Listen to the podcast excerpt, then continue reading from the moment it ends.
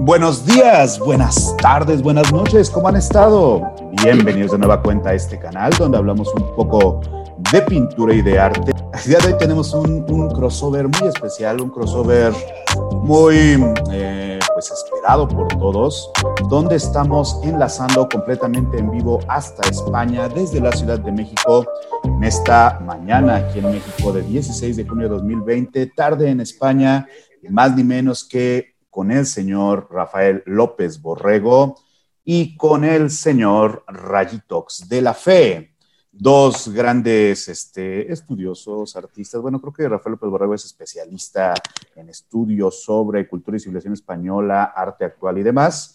Eh, solo para hacer una presentación, Rafael López Borrego es el autor de El Sistema del Arte Contemporáneo, este libro que, que está poniendo muy de moda últimamente. 10 obras de arte imprescindibles para niños, si no mal recuerdo, Arte, Estética, Freak y Medios de Comunicación, y la obra de arte en el siglo XXI. Tiene su propio canal donde habla pues eh, de, teorías estéticas, historia del arte y demás temas aquí en YouTube. Y del otro lado tenemos a el señor Rayitox, quien ha sido llamado el Banksy español en algún momento, cómo no, pintor, performer, dibujante, eh, escultor y demás, demás, eh, no sé, actividades creativas. Los tenemos a los dos completamente en vivo desde este canal. Muchísimas gracias, Rafael Rayitox, un gusto tenerlos por aquí. ¿Cómo están? Bueno, pues para mí es un placer estar aquí y poder hablar con todos vosotros, también con los espectadores. Vamos a intentar, como hemos dicho, pues eh, charlar un poco sobre, bueno, sobre pintura o quizás sobre lo que surja. No tenemos, eh, no tenemos gran problema eh, y bueno, pues espero que los espectadores se animen, que nos pregunten muchas cosas y que podamos establecer un pequeño debate sobre diferentes ámbitos relativos al arte o el arte contemporáneo o, o lo que sea. Ray. Pues hola, hola también. Nada, espero que, que, todos los que nos estén viendo estén bien, cómodamente, preparados para, para, ver esta charla, a ver qué tal. Y nada, muchas gracias por invitarnos, eh, oh. doctor Soriano. Muchísimas gracias por estar aquí presentes. Ya tenemos algunas personas en vivo, de hecho tenemos una cantidad considerable de, de personas en vivo que ya nos están saludando y que mandan um, saludos desde aquí de México. Bueno, para empezar, eh, vamos a hablar un poquito sobre la prevalencia de la pintura, que era uno de los temas sugeridos en lo que se van juntando las preguntas, los espectadores. Eh, el punto de partida para esta plática, sobre todo hablar de arte en un canal de YouTube siempre es algo complicado. En sus casos, creo que su, experiencia en el arte se extiende mucho más allá de lo que es esta plataforma pero de cualquier modo la experiencia de eh, confrontarse a hablar sobre artes en, esta, en esto que es el YouTube seguramente aporta una perspectiva nueva de cómo se ven las artes actualmente. No sé si opinen así. ¿Cuál ha sido la experiencia? ¿Quién quiere empezar? Rafael, eh, Ray, ¿con quién empezamos a platicar sobre esto? Que empiece Rafael, si quiere. Rafael, como el tuyo, venga, para adelante. Sí, yo, yo creo que el, eh, el, tema es que, o sea, yo, yo, lo veo a lo mejor desde el punto de vista de, la, de, historiador del arte, porque yo soy historiador del arte, entonces quizás tengo esta, el, el punto de vista de verlo de esa, de esa manera y una, y una visión del arte que no solamente abarca el arte contemporáneo, sino todo lo que viene de atrás o la tradición que viene de atrás y cómo se puede conectar una cosa y la otra cosa. En muchas ocasiones, por ejemplo, en algunos de los eh, vídeos que yo hago, algunos son de estética, como has comentado, ¿no?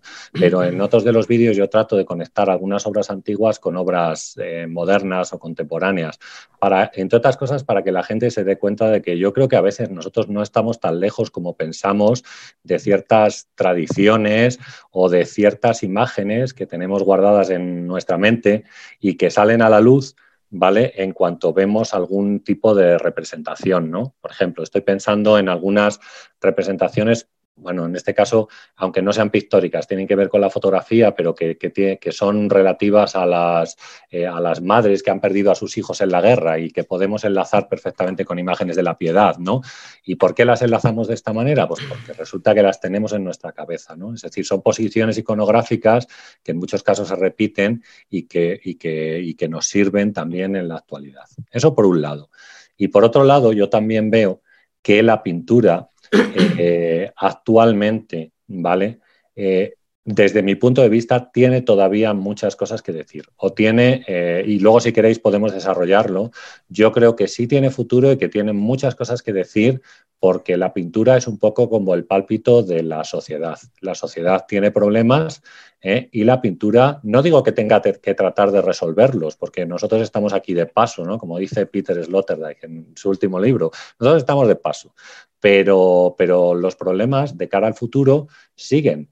Eh, y no podemos quedarnos de forma impasible ante ellos, sino que tendríamos que resolverlos. ¿Cómo podemos hacerlo? Quizás a través del arte o a través de la pintura nos puede ayudar a ese, a ese tema. Rayitox, ¿tú crees que la pintura nos sirve para, para, preservar, para solucionar? ¿Cuál es tu postura desde la perspectiva de alguien que además de, llevar un canal, eh, pues se dedica a la producción en un estilo expresionista y tal? ¿Cuál es tu, tu postura sobre la pintura? ¿Todavía está vigente o no? Aprovechamos un poquito para saludar a la gente. Les recuerdo que si quieren hacer sus eh, preguntas, vamos a estar contestando preguntas después de empezar a calentar un poco los motores. Rey. Em, yo tengo la sensación de que la pintura obviamente es, es algo vigente. Bueno, es que tengo la sensación de entrada de que los tres que estamos aquí vamos a estar de acuerdo en que la pintura todavía está vigente, de que todavía es útil y de que todavía es, una, herramienta que es tan válida como cualquier otra para expresarse.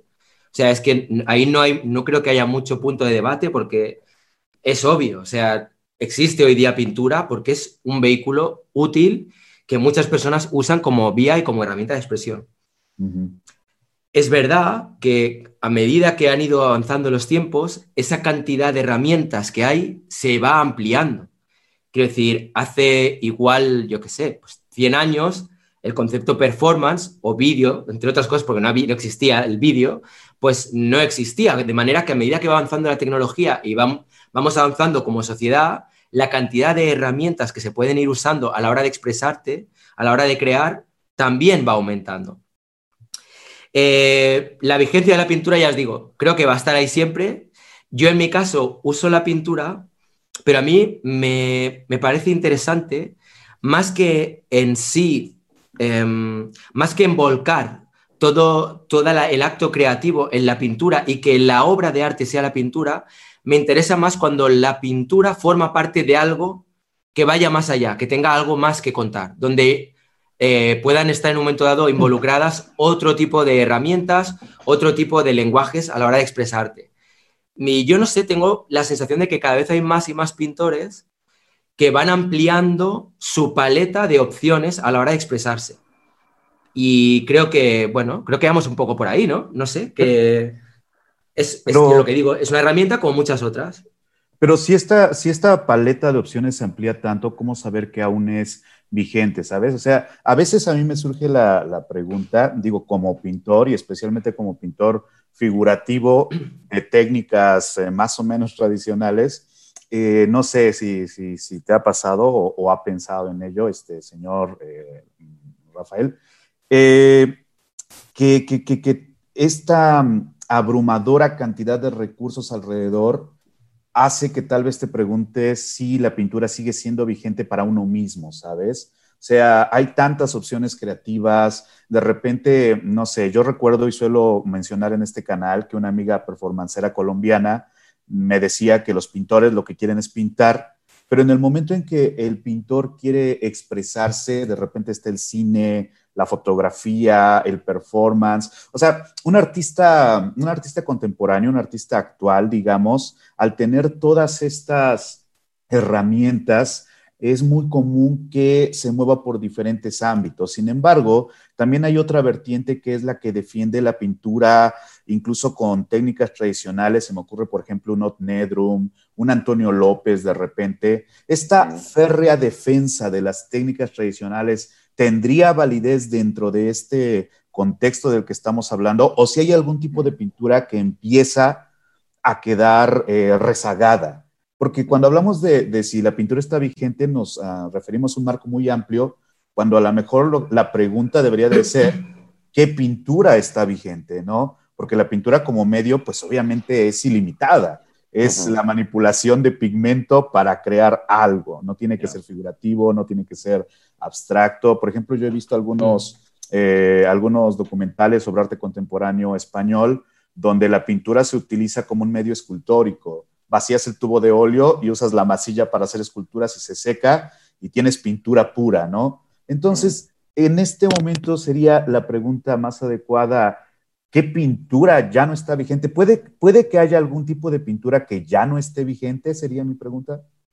Eh, bueno, yo tengo dos vertientes para esta pregunta que acabas de hacer y, voy con la primera. Es que el, eh, el concepto tradicional de pintura yo creo que está, eh, está superado. Me refiero a que tenemos otros nuevos conceptos en los cuales un artista puede calificarse como pintor, pero en sus obras puede hacer otro tipo de cosas que no tengan que ver con la pintura eh, o que incluyan, eh, pues no sé, instalaciones, vídeo o lo que sea. Es decir, ¿se puede, ¿se puede pintar con vídeo? Yo creo que sí. Se puede hacer una pintura con vídeo, en un vídeo en loop que tú tienes en un, en, un, en un, museo.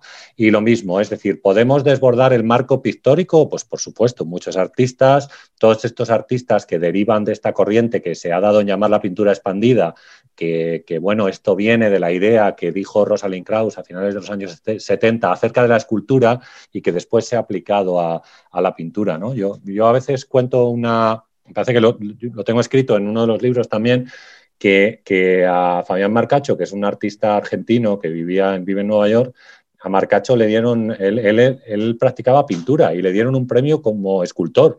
Y entonces él dijo, bueno, yo a mis obras lo que hago es aportar todo lo que la obra necesita, que puede ser graffiti, pintura, silicona eh, y todo tipo de, de, instalación. Así que yo creo que por ahí no debemos quedarnos solamente con un concepto de pintura, sino que a lo mejor este, esta idea de pintura expandida nos puede servir también para definir cuál es el momento en el que nosotros estamos, donde en esta idea de expandida entraría todo, ¿eh? entraría todo.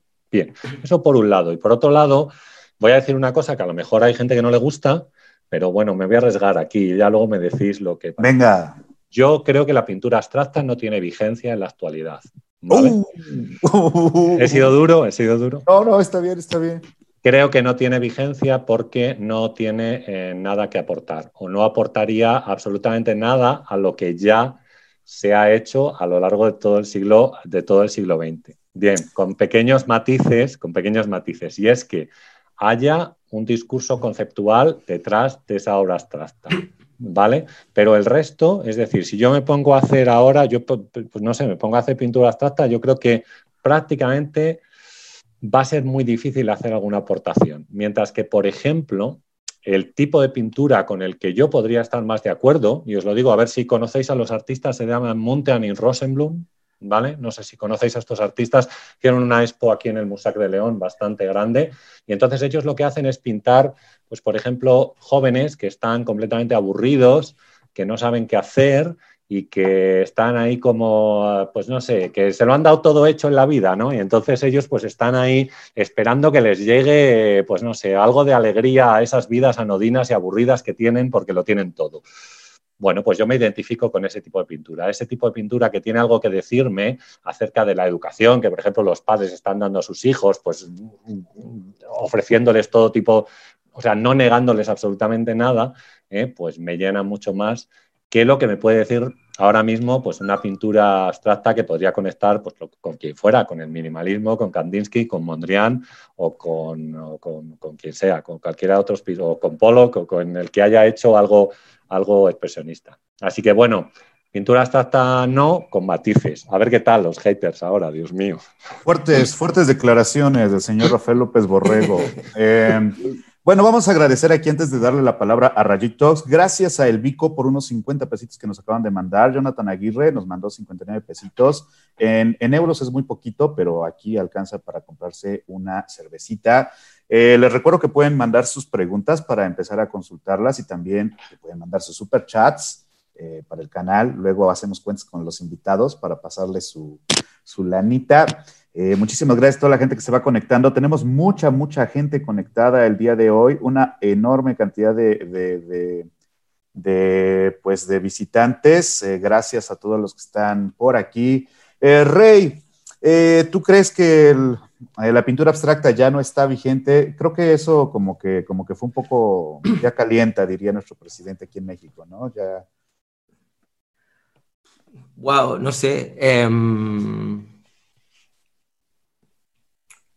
es que me debato, ¿sabes? Entre, entre una opinión constructiva o yo también empezar ahí a desvariar así rayo, ¡ah, la mierda! Nada es válido hoy día ya. Porque claro, empezamos por, empezamos por el abstracto y, vamos tirando del hilo y al final dices, bueno, ¿y qué es lo que queda, no? es, la verdad que es un buen debate, es un buen debate. O sea, es, me parece que es un, buen planteamiento eh, que plantea Rafael, creo que, está bien. O sea, es, además me gusta, me parece como que, tiene un toque ahí atrevido. Claro, es que depende de, de, qué estemos hablando. Si estamos hablando a nivel discursivo, dependerá, dependerá del tipo de discurso que quiera, que quiera, que quiera emplear el artista, o sea, que quiera, que quiera expresar el artista. Si, si un artista hace un, es como cuando, como por ejemplo, cuando hablaba con Isidoro Valcárcel Medina, y yo hablaba de que si él volviera a pintar bodegones, tendría, tendría otro sentido, tendría una lectura completamente distinta. Estaríamos hablando de una pintura completamente clásica, estaríamos hablando de algo que, que está, pues mm, yo creo que más que superado en cuanto a etapas artísticas, pero sin embargo, si un artista conceptual como pudiera ser él, de repente empezara a hacer, pues eso, bodegones o paisajes, tendría otra lectura. Creo que con el arte abstracto pasa un poco lo mismo. O sea, una persona puede pintar eh, de manera abstracta, pero cada uno puede darle un discurso diferente y ese discurso validará o no el trabajo que esté haciendo.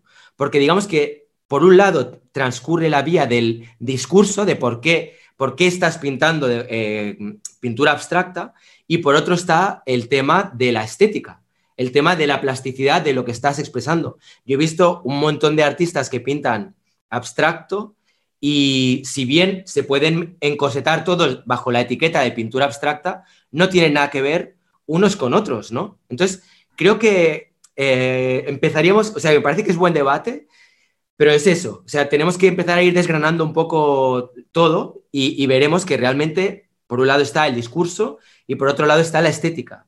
Entonces, puede ser que haya muchos pintores abstractos, pero si cada uno defiende una posición eh, distinta, yo creo que, es que, este, que la pintura abstracta seguirá siendo válida.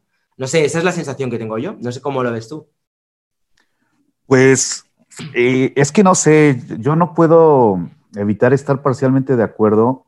Yo tengo una percepción, digo, desde, desde la producción pictórica y el conocimiento de algunos compañeros que lo hacen, yo siempre he tenido esa idea de que la abstracción está un poco rebasada, francamente, pero también creo que el punto de la abstracción es que tuvo un valor eh, fundacional de un nuevo pensamiento del arte y a partir de ello creó una, una especie de, de secesión, ¿sabes? Una especie de cicatriz pero que tenía una, una, función específica, o sea, la abstracción tenía la función de acabar con la figuración como se conocía. Y creo que ese era su objetivo y no sé, a lo mejor los pintores abstractos nunca esperaron lograrlo tan fácilmente, a lo mejor pensaron que iba a haber un poco más de resistencia de parte de la figuración, de la tradición, y también hay que considerar la figuración como una hija de su tiempo, ¿no? El periodo entre guerras, la pre-primera guerra mundial, el after de la Segunda Guerra Mundial en Norteamérica, o sea que tiene que ver con procesos sociales muy específicos. Y entonces yo tengo la impresión de que a veces cuando hay cierta estabilidad, surge una pintura producto de esa estabilidad, mientras que la abstracción es, es reflejo de las grandes, eh, ¿cómo decirlo?, de las grandes agitaciones mundiales, me da la impresión. O sea, esto como soltando ideas de así a bote pronto, porque francamente no, no pienso demasiado en la abstracción, para ser honestos, pero sí me da, mm, tengo la sensación de que la pintura abstracta tiene una utilidad práctica a nivel social, incluso inconsciente, más que una utilidad constante, ¿sabes? Por aquí alguien preguntaba en el canal, me parece que era Perear, decía, bueno, entonces toda pintura abstracta termina siendo pintura decorativa. Y, esa creo que es una buena pregunta. Es, es como decir, bueno, si pierde su sentido original, termina siendo decorativo. Ahora, yo no sé si, si Malevich, por ejemplo, podría ser decorativo, ¿no? Probablemente Pollock sí, pero yo no sé si Rothko podría ser únicamente decorativo. O sea, pero sí creo que son obras muy hijas de su momento histórico. No sé, no sé qué opinen o si quieren que leamos algunas preguntas, algunos comentarios. Yo estoy de acuerdo en lo que, en lo que dices, Francisco. Además, mm, yo creo que, claro, es que hay una motivación para la pintura abstracta en el momento en el que surge y después con su desarrollo, pues vamos a decir, hasta finales de los años 60. Quizás el minimalismo pues, sea ya el último movimiento de, abstracción que puede aportar eh, eh, alguna cosa, ¿no? Es decir, pues bueno, vamos a tratar, o los artistas tratan de hacer algo que hasta entonces no se había hecho y que tiene que romper, tiene que romper tanto con la figuración como con el tema de la fotografía a principios del siglo XX, que está ahí eh, presionándoles de manera que, ellos se ven forzados a hacer algo o hacer una cosa diferente que les pueda distinguir o que pueda distinguir el hecho fotográfico de lo que es, de lo que es la, la, pintura. ¿no? Pero a partir de los años 70 del siglo pasado, yo creo que, bueno, como dice Hal Foster en uno de sus libros más famosos, pues se produce un retorno a lo real y este retorno a lo real yo creo que es lo que marca un poco el inicio de la posmodernidad. Si queremos mezclado con estos estilos de los cuales hablamos, de la escultura expandida, de la pintura expandida, ¿eh? o de, la instalación, del arte conceptual, por supuesto, arte performativo, podemos verlo desde distintos puntos de vista, pero a lo mejor si no tenemos un discurso muy bien argumentado, para, para, la pintura abstracta, mm, repito, desde mi punto de vista, no le veo una, no le veo actualmente una, salida. E, es decir, que para ti una obra tiene que estar respaldada en el discurso para ser válida actualmente. O sea, esa es la solución. Dice el señor Jaime em, Repollés Yaurado en su libro de Genealogías del Arte Contemporáneo que hay un reclamo a la vuelta de la materialidad, que el arte actual, por ejemplo, se me ocurre en pues de hecho muchos artistas del arte conceptual utilizan elementos de, las artes tradicionales, pigmento, este, no sé, diferentes eh, medios y materiales para crear su obra, ¿no? O sea, desde que Yves Klein empezó a trabajar con la esencia del color, creo que se ha ido por esa línea. ¿Tú crees que esta vuelta a los materiales sería, sería una pieza para entender el acto actual, este, Rafael Rey? Venga, Ray, tú, luego yo. Bueno, yo, es que discrepo bastante con lo que estáis diciendo porque, o sea, el, informalismo, el opt art, el expresionismo abstracto son, o sea, beben de lo abstracto y sin embargo son escuelas completamente distintas. Mm. ¿no? Hijas de su tiempo. Pero, es como pero Ray, tienen, un, o sea, tienen un planteamiento. Ellos lo hacen porque mm. existe, digamos, una razón, ¿no? Es decir, bueno, pues ha pasado la Segunda Guerra Mundial, se han dado cuenta de que han muerto miles de personas o millones de personas, ¿no? Que los nazis han asesinado eh, a seis millones de judíos. Y entonces no hay esperanza, no hay futuro para el ser humano. Eso es un poco, digamos, la idea que ellos tienen o lo que piensan. Entonces dice Pollock, bueno, yo no tiene sentido que pinte figuración y que pinte al ser humano figurativo, porque el ser humano es despreciable, ha sido capaz de una cosa terrible, ¿no? Entonces, yo le veo ahí una, una motivación a Pollock a la hora de dejar caer eh, la pintura sobre, eh, sobre el lienzo, ¿no? Por ejemplo, ¿no? Pero digo, quizás necesitamos a lo mejor una motivación actual para poder hacer una pintura abstracta eh, que nos motive o que nos lleve a algo distinto a lo que se ha hecho hasta el momento. Y perdóname, no te vuelvo a cortar, no, lo prometo. No, no, tranquilo, pero eso enlaza un poco justamente con lo que decía antes, ¿no? Quiero decir, no hace falta que haya una corriente generalizada de nuestro tiempo bajo que auspicie a todos los que hacen arte abstracto hoy día. Igual que pasa con el arte figurativo. Es decir, las personas que hacen, bueno, el arte, la pintura figurativa, o sea, las personas que hacen pintura figurativa hoy día tiene sentido. Pues hay tantos sentidos como pintores figurativos. Y yo creo que lo mismo sucede con, la pintura abstracta. O sea, es como, imagínate, tú ahora que metieras en el mismo saco a toda la gente que hace pintura figurativa. Eh, y que dijeras, hoy día la pintura figurativa ya no tiene sentido, porque claro, cuando surgió la, la pintura figurativa en el paleolítico, ¿sabes? Yo qué sé, es como, em, va evolucionando, los discursos se van adaptando a su tiempo y lo que podía servir para, para como tú bien definías, para Pollock, eh, cuando empezó el, la pintura, el, el expresionismo abstracto, quizás no son las mismas bases que fundamentarían la pintura abstracta actual. Pero no sé, es que no, ¿no crees que lo mismo es aplicable al arte conceptual, a la gente que haga minimal hoy día, las personas que hacen pintura. Yo qué sé, el, doctor Soriano, ¿es vigente lo que hace? Para mí es vigente, porque él lo que hace son, igual las, las técnicas que emplea son tradicionales, pero igual el discurso y lo que fundamenta su trabajo está basado en, cosas que son muy del momento actual y que, tienen mucho que ver con su momento presente, ¿no? De es mi opinión, no sé. Yo a mi obra de un tiempo para acá la estoy enunciando como anacronismos contemporáneos, precisamente por esa idea. Eh, no sé, es que también, por ejemplo, podríamos pensar en, en, lo que dijo Adorno, ¿no? Esta idea de que después de Auschwitz ya no podía haber arte. Y creo que en efecto a lo mejor es como generalizar demasiado como todo el arte abstracto, pero supongo que tendríamos que referirnos a pensar en, en corrientes. Por ejemplo, alguien dice por aquí, les voy a leer una, una cosa que dice acá, este Kokonov. Dice, conozco artistas abstractos sevillanos que han sabido crear con sus obras un universo particular sin precedentes que invita por ende a nuevas reflexiones. Eso creo que podría confirmar su vigencia. Y si nos vamos a ejemplos locales, pues evidentemente para todo creador puede tener un imaginario extensísimo en su propio lenguaje, ¿no? Pero yo creo que más bien lo pensamos como en una, en una cuestión de grupo, ¿sabes? O sea, es como, como a, lo mejor sí es un poco reduccionista, pero se refiere a sintetizar para poder eh, pensar en una teoría del arte actual, que creo que es algo que no se está haciendo bien. De hecho, este debate, si estamos todavía en el posmodernismo o no, pues aún se mantienen las facultades de arte y, para algunos es muy evidente que hace años no lo estamos y otros lo defienden férreamente, al, mismo tiempo que existe esta otra vertiente de hay que volver a los orígenes y la Academia Francesa fue lo mejor de la historia del arte y esto, o sea, eh, yo tengo la teoría, no sé qué opinen ustedes, pero yo tengo la teoría de que, no la teoría, estoy exagerando más bien la, la, la idea, de que el problema es que mientras que el cerebro y las ideas quieren ir al futuro, el corazón tiende a ir al pasado.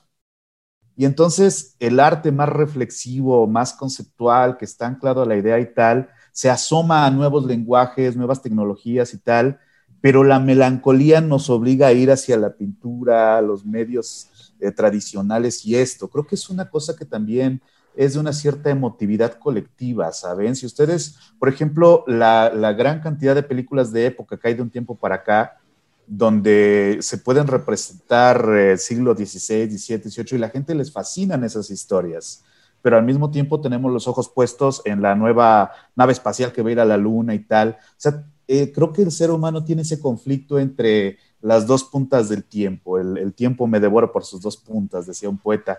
Y creo que es eso, en el arte también se ve, porque lo que hay es esta, es esta jalón hacia atrás o hacia adelante y uno se mantiene en tensión en el medio, ¿sabes?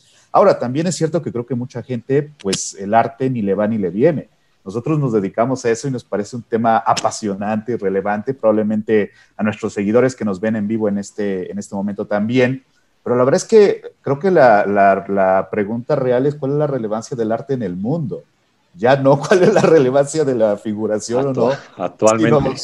de veras a alguien le importa que estemos aquí hablando nosotros sobre arte, porque de repente, no sé si les pase, pero tú ves las cifras de YouTube, eh, de, algunos otros eh, que suben contenidos. Por ejemplo, yo acabo de ver que en las tendencias de YouTube tiene 3 millones de visitas, el que una youtuber ya terminó con su novio, y entonces yo así, no, ¿cómo puede ser? Y si te quedas, bueno, y, y sí tendrá sentido más bien hablar de arte en este momento, más que hablar de, figuración o no. No sé, ¿cómo no va a tener sentido? Si no, no estaríamos aquí ya charlando. Quiero decir, suponemos, supongo que nosotros hablamos de lo que nos apasiona, ¿no? Entonces, bueno, y finalmente tenemos seguidores. Eso significa que sí que hay gente interesada. Pues yo el otro día también, hablando lo mismo que decías tú, yo puse en el Facebook que había un vídeo que habían puesto un mes de eh, cómo quitar el gotelé de la pared de la casa. Y entonces el vídeo del gotelé, que llevaba un mes puesto, llevaba 26.000 visitas. Y me surgió la misma pregunta, digo, pero yo estoy haciendo, estoy haciendo lo correcto, hablando de arte cuando a la gente lo que realmente le interesa es quitar el gotelé de la pared de la casa. Es decir, pues, pues oye, no, pero, pero claro, yo creo que ahí, es decir, eh, sí tiene que haber gente eh, interesada, sí tiene que haber gente que tenga interés eh, por, por, el arte y por la cultura en general y por saber, por informarse y por conocer mucho más. O sea, no todo el mundo está pendiente de los reality shows, espero. Es decir, sí hay un gran número de personas pendientes de los reality shows, pero hay gente que tiene interés por aprender, yo creo, por conocer cosas nuevas y por tener diferentes puntos de vista. Vamos, si no estamos, no tenemos, vamos, si no la humanidad está perdida, pero por completo, pero por completo, mi punto de vista, ¿eh? no sé. Bueno, es que pienso un poco igual. O sea, tengo, de hecho, lo del tema de Rayitox Talibán, todos estos vídeos que estoy haciendo van un poco por ahí, ¿no? Por, experimentar y ver un poco cómo, cómo funcionan las masas, cómo funciona YouTube, qué es lo que atrae a la gente cómo, qué hace que un vídeo... Eh, no sé si me está escuchando Rafael, pobre, que está ahí. Espera, espera, espera, vamos a verle. Pues eso, y entonces Rafael, eh, claro. Y perdonarme, he, ido, he, ido, a bajar la No, estábamos hablando un poco de, lo, que habías dicho antes respecto a. No, es una broma. A ver, vale, me sigues ahí. no, nada, que estaba diciendo que, que un poco lo, que estoy haciendo con, con, el proyecto de Rayito Talibán va un poco en esa línea como investigando y cuestionándome qué es lo que hace que un vídeo se haga viral o no se haga viral, qué hace que un canal de YouTube funcione o no funcione, cuán, cuán eh, ciertas tienen que ser las informaciones que transmites a través de un canal o no. Es decir, a mí, por ejemplo, el, debate de, de, la vigencia de la pintura me parece súper interesante, me parece también muy interesante el debate de figurativo y abstracto, pero creo que son debates que de, algún modo, o yo recuerdo haber visto revistas de arte cuando era adolescente, que hablaban sobre Antonio Tapias y Antonio López, ¿no? Y ponían ahí como la contraposición, ¿no? Abstracto contra figurativo y tal. Y yo creo que van, pasando los años y los debates van cambiando. O sea, este es, un debate tan válido como cualquier otro, el, el, tema de hasta qué punto es válida la pintura figurativa o no, o la pintura en general. Pero claro, todo va evolucionando y debates como lo que tú acabas de, acabas de comentar ahora, me parece que son muy, muy del momento, ¿no? ¿Qué es lo que mueve a la gente? ¿Qué es lo que interesa a la gente en el arte? Y es que es curioso porque incluso el debate sobre la muerte de la pintura es casi tan antiguo como la pintura, ¿no es así? O sea, por ejemplo, eh, Petronio ya menciona eso. En, en el satiricón dice, y cito, no hay nada sorprendente en la decadencia de la pintura, cuando todos los dioses y los hombres piensan que un lingote de oro es más bello que todo lo que hicieron aquellos griegos locos como Apeles y Fidias. O sea, ya en el satiricón hay el enunciado de el mercado nos jodió a todos, ¿no? El mercado fastidió a la pintura. Y creo que eso es muy curioso. Incluso, por ejemplo, yo pienso en Aurora de Nietzsche y también menciona esto de el, eh, deberíamos de encontrar feo la escultura griega si no fuera porque los neoclasicistas, dice él, nos han arrebatado el sentido del buen gusto. O sea, siempre ha habido esta, esta idea de que hay un problema ajeno al debate de la pintura o no, que viene siendo factores externos que afectan una presunta pureza, ¿no? A lo mejor una idea un poquito, este, pues, romántica de algún modo, pero esta idea de la pureza de las artes, de, de no sé, de Heidegger, esta idea del arte que revela la verdad, siempre se ha visto como atacada, bombardeada por factores externos que, tratan de evitar esa función. No sé si estaríamos tal vez en ese tiempo, de que el debate, además de la vigencia, también involucra la pureza de algún modo de las artes, o, a lo mejor esto ya está completamente superado, no sé. Este, en, lo que, en lo que piensa su respuesta, vamos a leer un poquito de los comentarios para, para ver lo que dicen nuestros Em, a nuestros visitantes dice, por ejemplo, les mandan saludos, mucha gente les manda saludos, qué, buen, qué, buen panel, qué buenos panelistas, qué buena iniciativa. Por aquí dice Coconop otra vez, la pintura de Roberto Ferri es un ejemplo de pintura obsoleta. Pues hasta Antonio López lo dijo, ¿no? Cuando Antonio López te dice que tu pintura está obsoleta, sí tienes un enorme problema, creo yo. Este, dice por aquí Leonardo Pascual, Opino que al contrario, la abstracción incomoda, las herramientas conceptuales para entender obras abstractas son distintas. Frank Estela, en una entrevista sobre sus pinturas negras, dice, lo que veas es lo que ves, eh, es nihilismo en su máxima expresión. Eh, Mario Juárez felicita a los panelistas. Dice Saúl Ángel Zapata, ¿cuál es el compromiso que debe tener el artista en cuanto a sus productos culturales? ¿Existirá, ese, ese compromiso? ¿Deberíamos de tener un compromiso como productores de cultura, presuntamente? Yo mm. pienso que sí, ¿eh? Tú, o Ray, venga, luego, luego. No, no, no, dale, dale, dale. no, Yo, yo pienso que tiene que tenerlo. Es decir, es que eh, yo lo dije antes, que para mí es muy importante que exista una idea, ¿no? Una idea detrás de cada, de cada obra o de lo que el artista está tratando de, expresar. Por tanto, eh, bueno, no, no, sé si estoy hablando a lo mejor de un artista intelectual, es decir, un artista escritor, creador también eh, de, ideas, eh, de libros o de, conceptos que tengan que ver tanto con el arte como con la estética. Quizás mm, por ahí eh, vamos hacia, un camino que yo creo que nos debe indicar cuál es el, el compromiso que el artista debe tener con la sociedad en sí. Porque, como antes decíamos, nosotros vivimos en una sociedad que está plagada de problemas en general tenemos un montón de, cosas que están sin resolver y que posiblemente no se van a resolver, pero no podemos dejarlas de lado. No debemos dejarlas ahí. Entonces, quizás el compromiso del artista está ahí, en no dejar de lado esos problemas que a lo mejor no se han resuelto ni se van a resolver, pero que a lo mejor se pueden hacer de una manera eh, no sé, como más liviana para todos, o por lo menos que la gente pueda tener información, porque yo, también creo que el arte debe meterse por los huecos que nos permite o que nos deja a la sociedad para hurgar con el dedo en esa herida ¿eh? y que la gente despierte y se dé cuenta de ello. Claro, competir, como decíamos antes, con los reality shows, pues es muy complicado pero bueno, mm, hay artistas comprometidos que se dedican a hacer ese tipo de obra y que quizás están reclamando una atención para ciertos puntos, aspectos problemáticos en la sociedad que nos, eh, que nos deberían llamar la atención. Yo voy por ahí. Ese, podría ser mi punto de vista del compromiso que debería tener el artista. O sea, no digo, por ejemplo, como, no sé, Antón Patiño, que es un artista, por cierto, que hace pintura abstracta aquí en, en, en España. Tiene una exposición ahora mismo en, me parece que en el CEGAC en, Galicia. Eh, bueno, pero Antón Patiño, oye, pues el, tío ha escrito tres libros sobre el manifiesto de la mirada, de dónde vienen las imágenes y cuál es la pervivencia de la imagen. Quiero decir, pues bueno, yo le veo ahí un discurso a su, al, planteamiento que él hace y a su obra, aunque por ejemplo esté practicando, eh, esté practicando abstracción. O sea, no digo que todos los artistas tengan que, escribir libros, pero sí que por lo menos tengamos un discurso conceptual detrás de, de la obra o una línea de trabajo en la cual eh, tú estás desarrollando y dices, bueno, pues yo me, me, decanto por la estética de lo cookie, pues yo por la estética de la angustia, pues yo por la estética de lo bello, otra vez, o lo que quieras, o lo siniestro, o lo que te apetezca, ¿no? Ahí. a mí en mi caso lo que, me, lo que me pasa es que tengo la sensación de que muchas veces se centran, o sea, se centra mucho la mirada en qué materiales se emplean o cuál es la metodología que usas para expresarte, en vez de centrarte en lo que para mí es más relevante y es el tener algo que contar.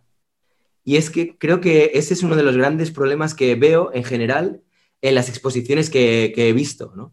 Es como, tú me puedes hablar, a ver, ¿cómo te lo diría? del sufrimiento en la guerra y me lo puedes expresar a través de robots, a través de pintura figurativa. Me lo puedes hacer con esculturas de madera, con una performance, con... Hay mil maneras, pero al final lo que me estás expresando es una idea muy clara.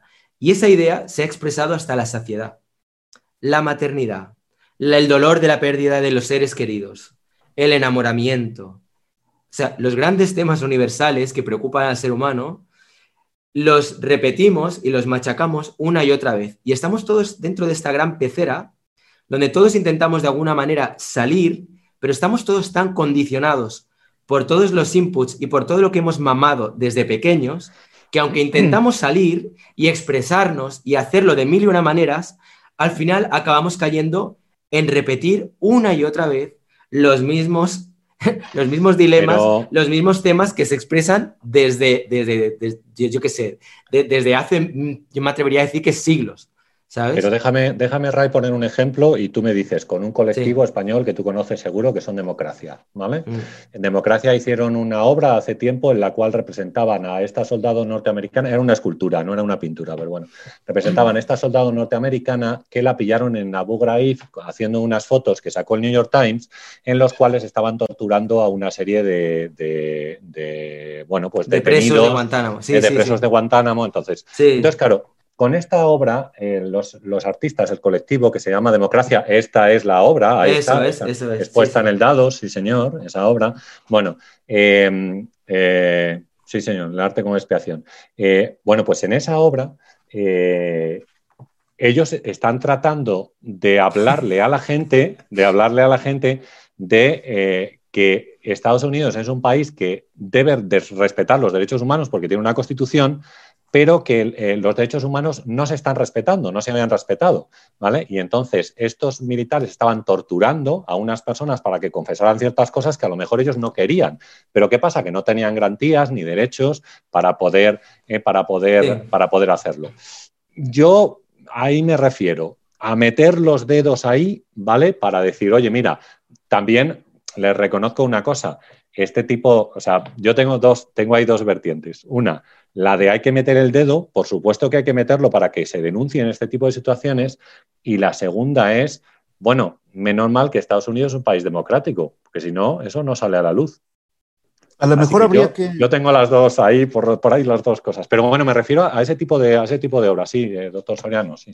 A lo mejor habría que pensar que, igual y como dice Rayitos, ¿no? Que se habla de, de los temas eternos pero también habría que pensar que ya no se puede hablar como antes. O sea, por ejemplo, si tú hablas del amor, como dice Rayitex, por poner un ejemplo fácil, eh, antes había una gran carga de machismo dentro del discurso del romanticismo. O sea, el tipo, el tipo que, prácticamente obligaba eh, por chantaje emocional u otras cosas a una pareja a estar con él y que actualmente ya no se puede hablar así. O sea, incluso hay películas que, que son históricas, qué sé yo, lo que el viento se llevó, que actualmente dices, ay, como que es un poquito racista, ¿no? O sea, bueno, ahora, ahora está muy de moda eso.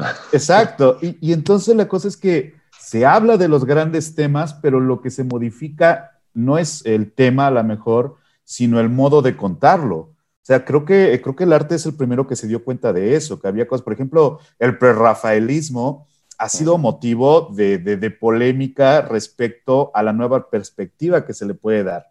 Y yo tengo la idea de que esto es complicado a veces, ¿no? E, evaluar, por ejemplo, a un Clint o a un Gauguin con una perspectiva actual, pues siempre va a salir perdiendo, pero hay que contextualizarlo en su época. Pero cuando la producción cultural se hace en este momento, es muy complicado preservar discursos del pasado. O sea, el, el trabajar con la idea de las musas y la mujer como motivo pictórico, estático y de admiración, se puede hacer, pero es un arriesgue porque sabes que el discurso alrededor ya no lo acepta, ya no lo aplaude como lo hacía en el 19, ¿no? Igual, si tú hablas, te digo, de esto del valor, antes era el soldado norteamericano era un ícono y a partir de la guerra de Vietnam ya es una figura cuestionable y este tipo de acciones que se toman en Abu Ghraib y estas otras eh, pues, realmente pruebas que suelta, por ejemplo, Wikileaks y tal, también te dicen, oye, ¿qué crees? El, adalid de la libertad y la democracia en el mundo, pues también se pasa de lanza de vez en cuando, ¿no? El caso de Obama, el gran presidente de la libertad, el que viene a hacer igualdad y así, y le dan el Nobel de la Paz al otro día de haber bombardeado un hospital con niños, ¿no? O sea, como que sí hay un poquito más de exigencia. No sé ustedes, pero a la par de esto que hablábamos de, la, de lo vacío de los contenidos de YouTube, también es cierto que hay una exigencia social que no se había visto antes. O sea, ¿cuándo habías visto tú que se detonara un movimiento global por la violencia de la policía contra, contra personas de color en Estados Unidos, ¿no? O sea, era como habitual los, los disturbios en Detroit y lo que quieras, no sé, pero que hubiera una cosa tan global también refleja que hay un interés colectivo de tomar conciencia, a lo mejor hasta a la par de, de, la banalidad de redes, ¿no? O sea, en eh, eh, las manifestaciones actuales creo que son un fenómeno que no se había visto a lo mejor desde los 60, del, del mayo de la primavera francesa y esto.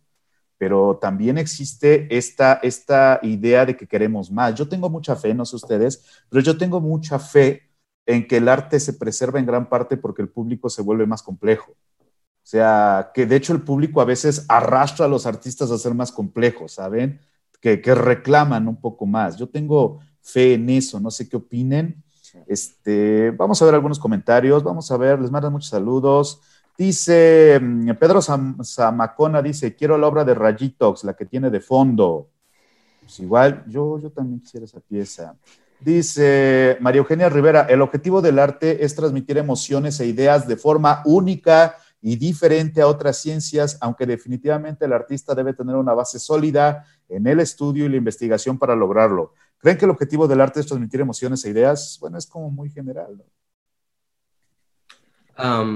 vale, em, em, ¿empiezo? Dale, dale, dale. dale. Lo, primero, respecto a lo que comentabas antes, para no perder el hilo, em, o sea, es cierto que, que va cambiando las formas, pero la sustancia, la raíz es la misma el abuso de poder, el abuso de, mm, el, abuso del poderoso contra las minorías, ya sea por cuestiones de raza, por cuestiones de sexo o de religión, son no, son de ahora, quiero decir, son de, desde, el, nacimiento de la humanidad. O sea, es, va, con el lote. O sea, el ser humano carga una serie de, cargas, ¿no? de, de cualidades, por así llamarlo, como estas. O sea, tenemos una parte muy luminosa donde somos seres maravillosos capaces de hacer obras increíbles y hacer cosas súper bonitas, pero arrastramos también toda una carga de eso, de dolor, de machismo, de abusos, de, injusticias, mm,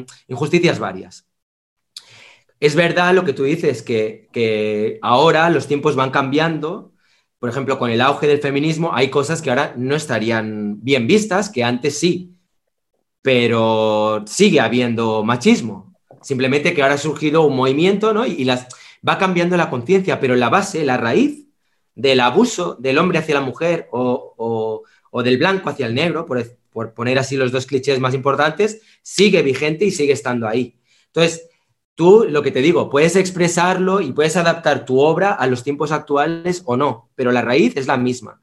Respecto a, la pieza esta del grupo Democracia, del colectivo Democracia, ¿no? de Abu Ghraib y, de esta soldado eh, torturando a este preso, me parece que es un fiel reflejo de algo que a mí me llama la atención respecto al arte contemporáneo, y es que a mí cada vez me llama más aquel arte que cuenta cosas que son actuales y que de algún modo emplea esa fuerza para intentar cambiar las cosas ahora. Por eso me interesa mucho el arte social, el arte conceptual, etcétera, porque el, yo expresarme a través de una pintura y, hablar de mis traumas o de mis problemas o lo que sea, eh, me parece que está muy bien, pero ¿qué? He creado un objeto que igual lo vendo, que, con el que se va a especular, que va a acabar en un comedor. Que... A mí eso, personalmente, y es una opinión muy propia, me parece que deja al arte en un lugar muy básico. Quiero decir, el arte yo considero que puede aspirar a más que puede, puede tener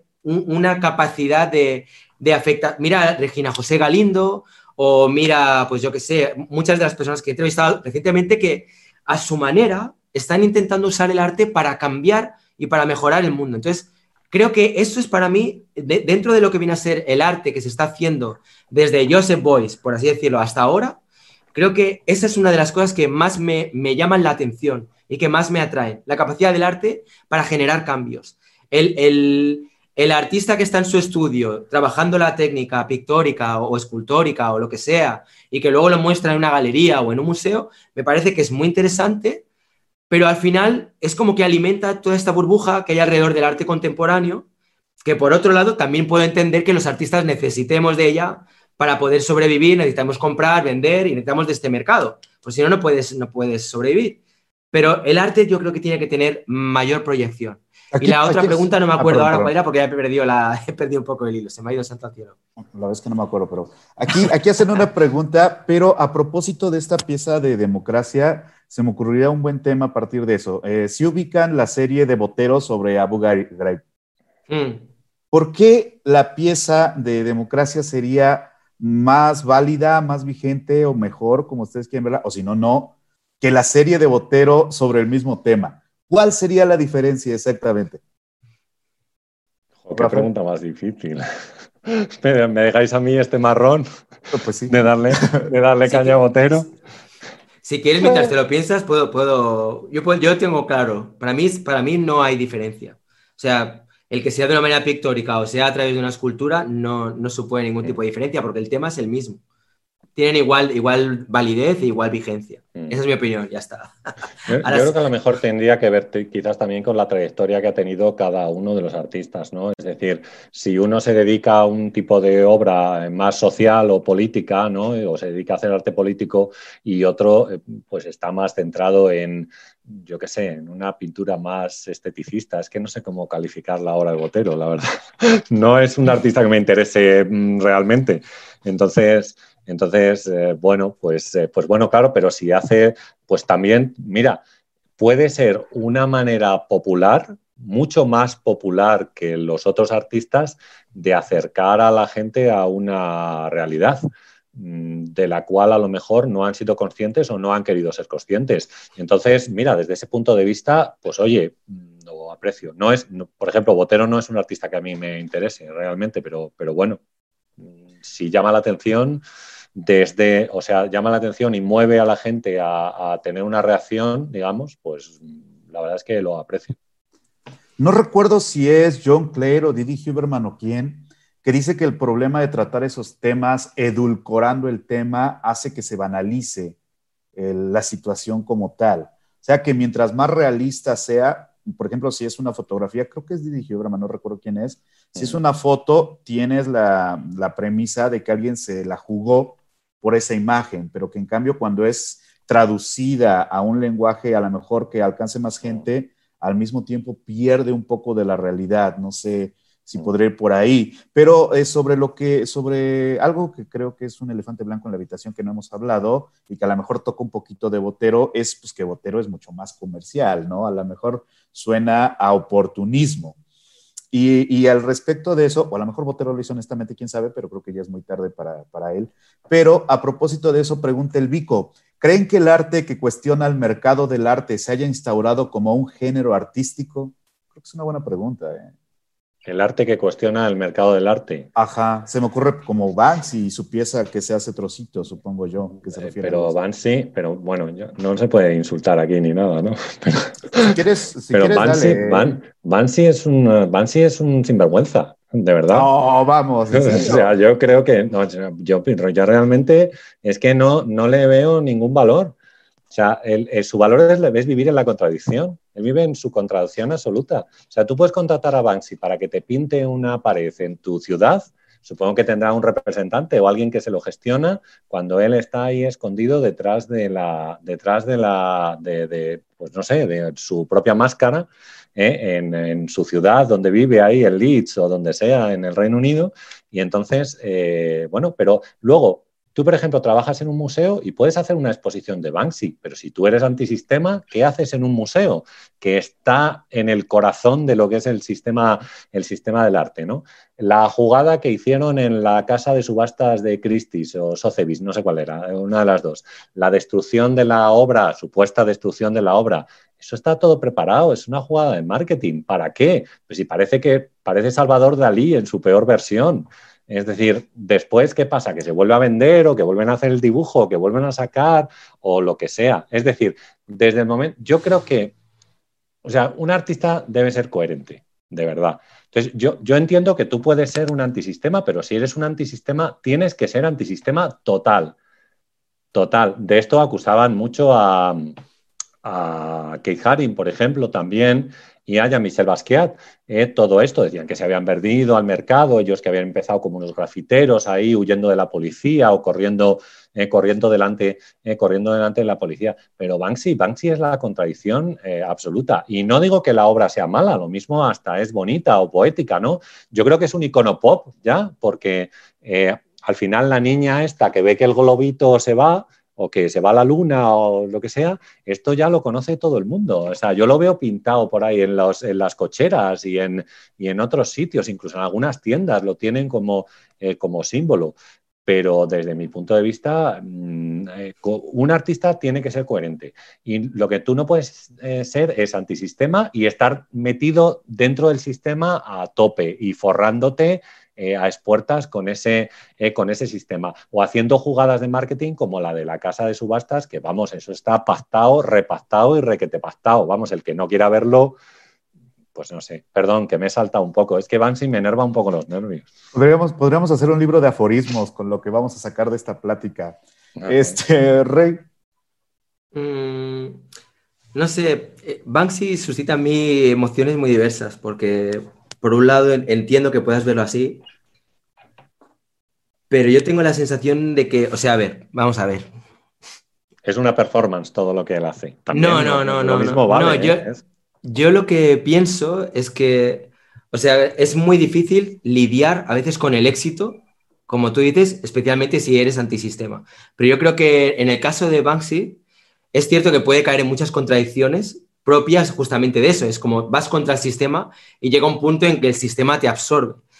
Pero también debo decir, y aquí voy a hacer un poco de, voy a hacer un poco de punta de lanza defendiendo a, Banksy, es que digamos que otros artistas en, su, en, en, su papel, en su lugar, o sea, otros artistas en el lugar de Banksy, lo, habrían hecho exactamente lo que tú dices. Directamente se habrían intentado forrar, habrían intentado pintar murales. O sea, Shepard Fairey sí que me parecería un ejemplo de alguien que claramente, ¿sabes? Que iría más en la línea de Takashi Murakami, por ejemplo, que son artistas que son puramente comerciales y además es que no, no se cortan en decirlo. Es como, no, no, yo te. Sí, sí, o sea, Shepard Fairey te hace un mural que pone pis, pero que cobra un pastón por él. En el caso de Banksy, Debo decir que obviamente él se estará forrando con, con, todas sus obras, pero también es cierto, y es que yo, esto no se lo he dicho nunca a nadie, pero yo alguna vez he hablado con él así por, por Facebook, él mucho de lo, de lo que, del, dinero que él recauda, lo está destinando también a ayudar a, por ejemplo, no sé si sabes la obra que hizo en, en, Calais, ¿sabes? Eh, para, o sea, está usando mucho de ese dinero que está generando, seguro que no todo y seguro que el tío tendrá su buena vida, pero mucho del dinero que él genera lo reinvierte en, en causas que son, que son positivas, que son humanitarias, que son, yo qué sé, y muchas veces lo hace sin, darle ningún tipo de bombo, sin, que nadie lo sepa. En el caso, por ejemplo, de, eh, Palestina, es uno, es uno, de los temas que a él le toca más y, en el que está más involucrado.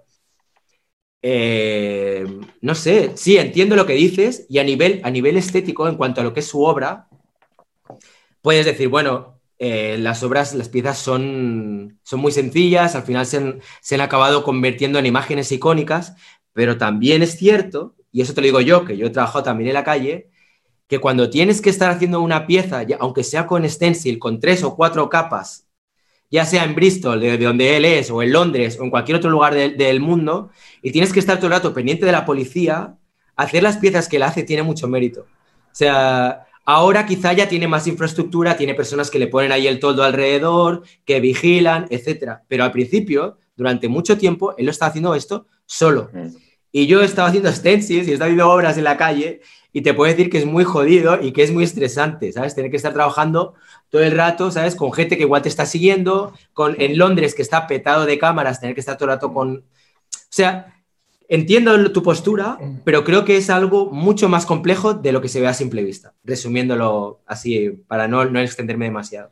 Voy a decir una cosa, no, no respecto a Bansi, que desconocía la información de la, del dinero y cómo lo usa, me parece estupendo, por supuesto.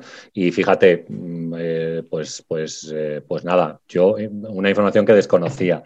Es que antes hemos hablado del colectivo Democracia y entonces Claro, ellos, ellos sí que son antisistema también, y entonces, pero ellos decían, y lo mismo, comentaron alguna vez, que, eh, bueno, ellos eran antisistema, pero habían decidido luchar eh, contra el sistema desde dentro del sistema, que también lo mismo es otra opción que no hemos valorado y que es posible que, se esté haciendo. Eh, por este o por otros artistas. Quizás Banksy es un antisistema que decide luchar contra el sistema desde dentro. Eh, bueno, a lo mejor tenemos que verlo desde ese punto de vista también y bueno, pues quizás yo tengo una postura un tanto radical ahí en ese, en ese aspecto que, que, se debe moderar. No sé, ¿qué os parece a vosotros? Pues yo tengo un video de dos horas diciendo por qué la obra de Banksy, de la pieza que se destruye, es la mejor obra de la década. O sea, yo literalmente hablé dos horas diciendo, esa es la pieza pero pienso que, pienso que es el punto, ¿sabes? O sea, por ejemplo, en, en esa pieza en particular, creo que pone una cuestión extraordinaria que es, te voy a dar basura para que la vendas y voy a obligar al sistema a venderla para probar que no pueden no venderlo. O sea, ¿qué vas a hacer tú? Decir, no, pues ya se echó a perder. Obviamente no, o sea, lo único, e, evidentemente es una cuestión de marketing, pero que en el momento en que se crea la pieza, ilustra cómo funciona el marketing. O sea, vuelve imposible rechazar la pieza. O sea, ya sea a propósito o no, sea arreglado o no, la metáfora funciona.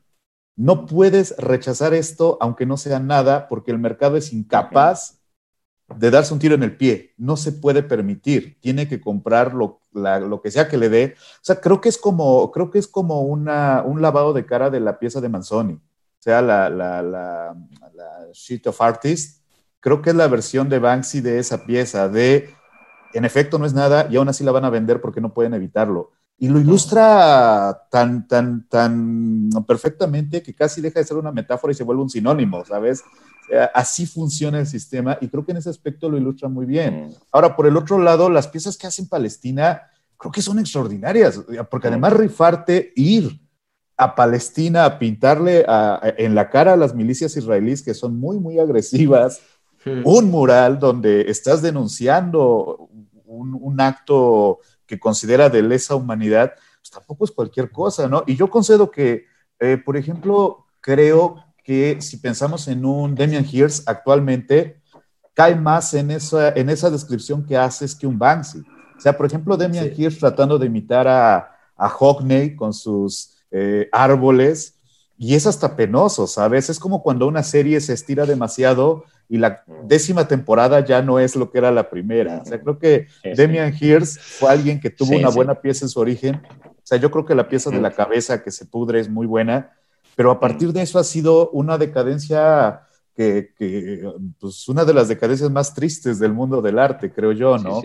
Y no sé qué opinen de la última obra de Demian Hirst, pero sí creo que ilustra mucho más la decadencia del sistema, la necesidad de comprarlo, de lo que lo haría Banksy. No sé qué, qué le parezca. Bueno, yo, yo lo dije el otro día, hice un vídeo sobre, sobre varios artistas eh, actuales que en realidad era un, es un texto que yo había publicado en una revista, hablando un poco sobre la mirada distraída y qué es lo que significaba la mirada distraída del espectador en la actualidad, ¿no? Y que esa mirada distraída tenía que ver con este tipo de obras que no tenían ningún significado en realidad, como por ejemplo la última serie que está haciendo Hearst, o las obras de Murakami, por ejemplo, o las obras de, Jeff Koons en muchos casos, pero que eh, conectan muy bien con el gusto de la gente porque sirven para que toda la familia camine unida o vayan unidos al museo, se tomen selfies con cada una de las obras y, ¿no? y presuman de que han estado allí junto al conejo de Jeff Koons, que es la obra más cara vendida en una subasta, me parece que todavía, que no, sea, eh, que no ha cambiado esto.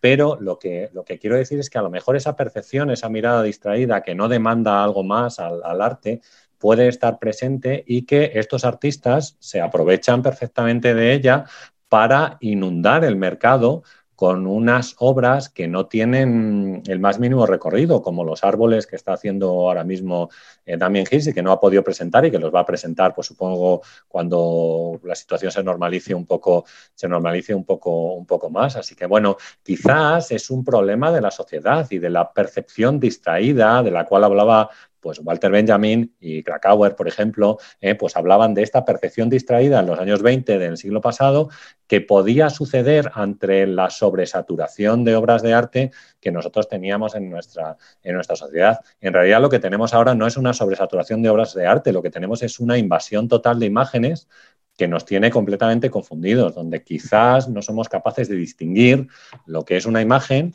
lo que es la publicidad y lo que es el arte en realidad. Y, cómo podríamos establecer la diferencia entre esas tres partes, ¿no?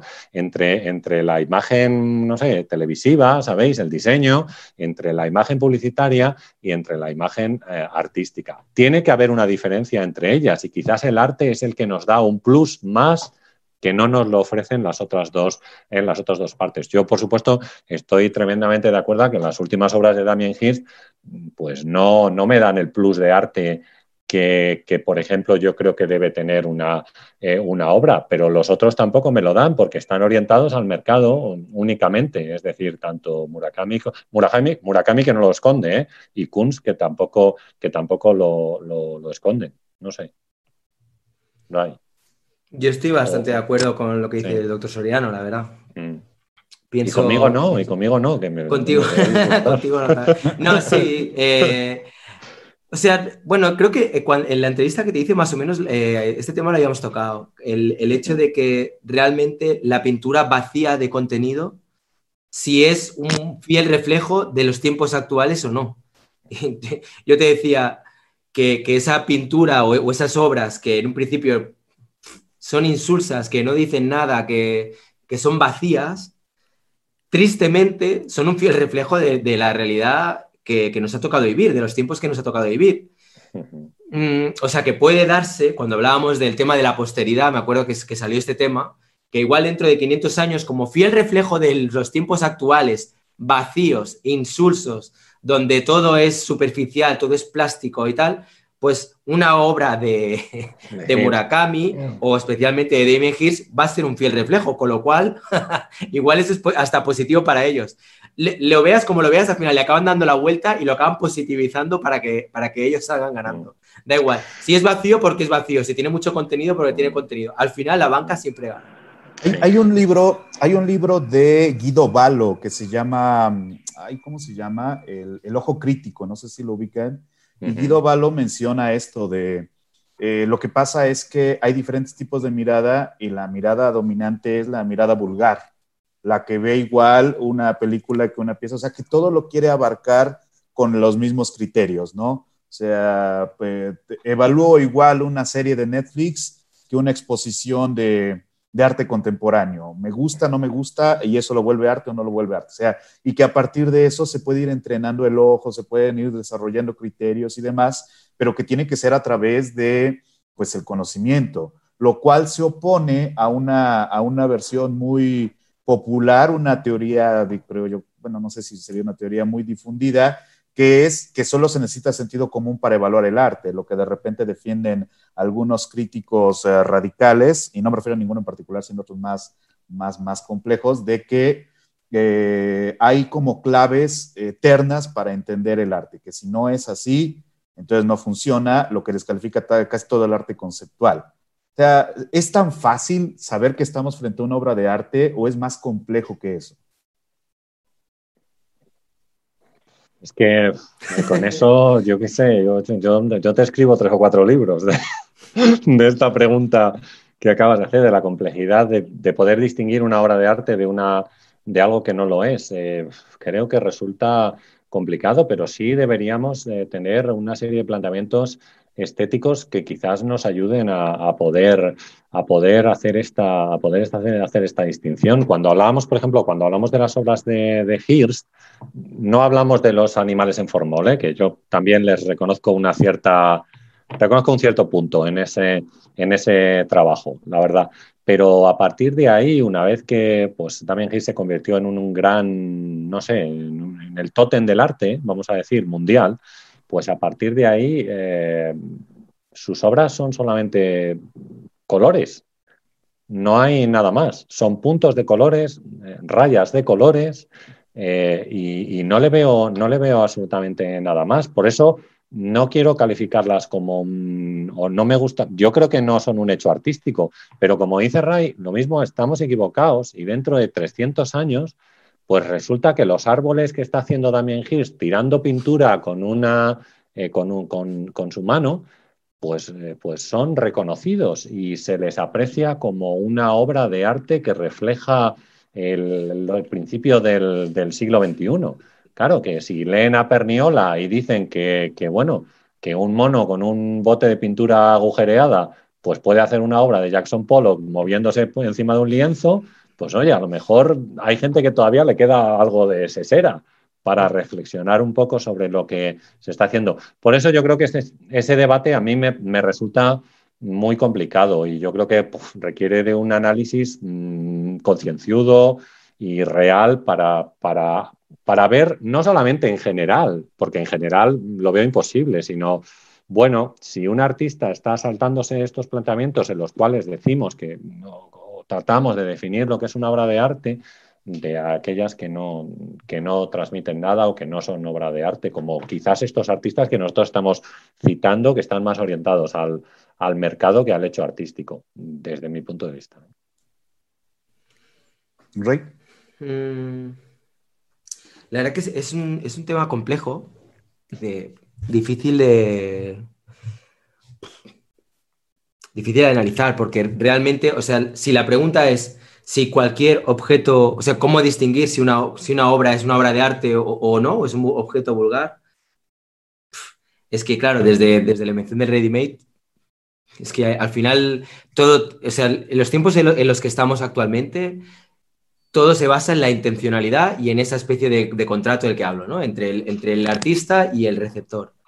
Si yo, bueno, yo defiendo eso. Si hay, si yo te digo que, yo qué sé, que, esta funda de gafas es una obra de arte y tú me compras la idea, pues tendremos una obra de arte.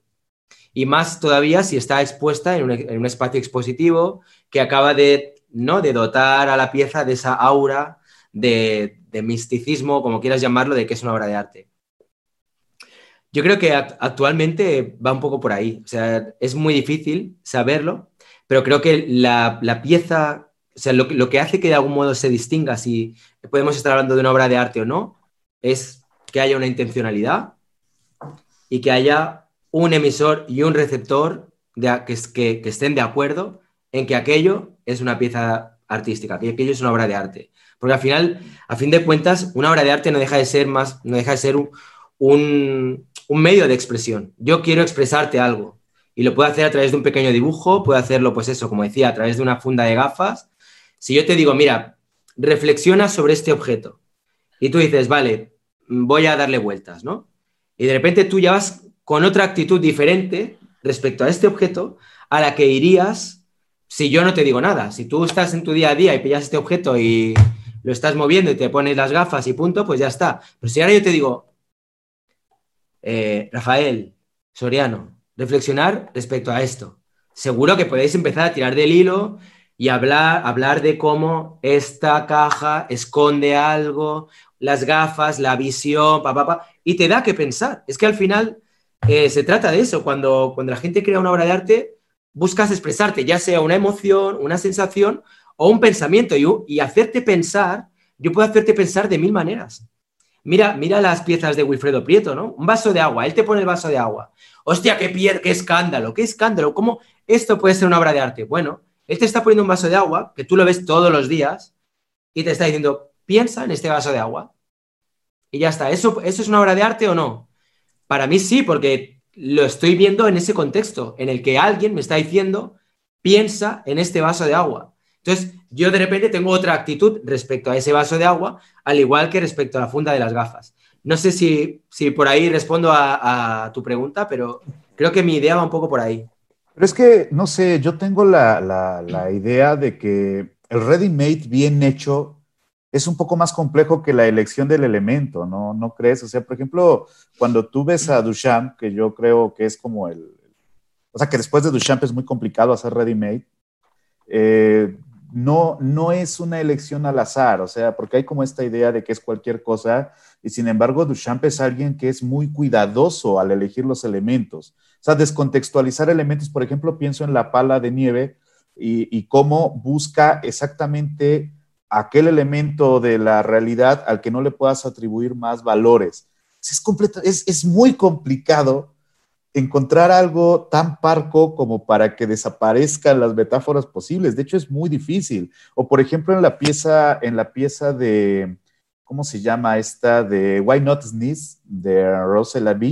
Es, es una pieza artesanal muy bonita, los pequeños cubitos de mármol y tal. Y hace poco aquí en México hubo una exposición donde ponían obra de Kunz al lado de obra de Duchamp.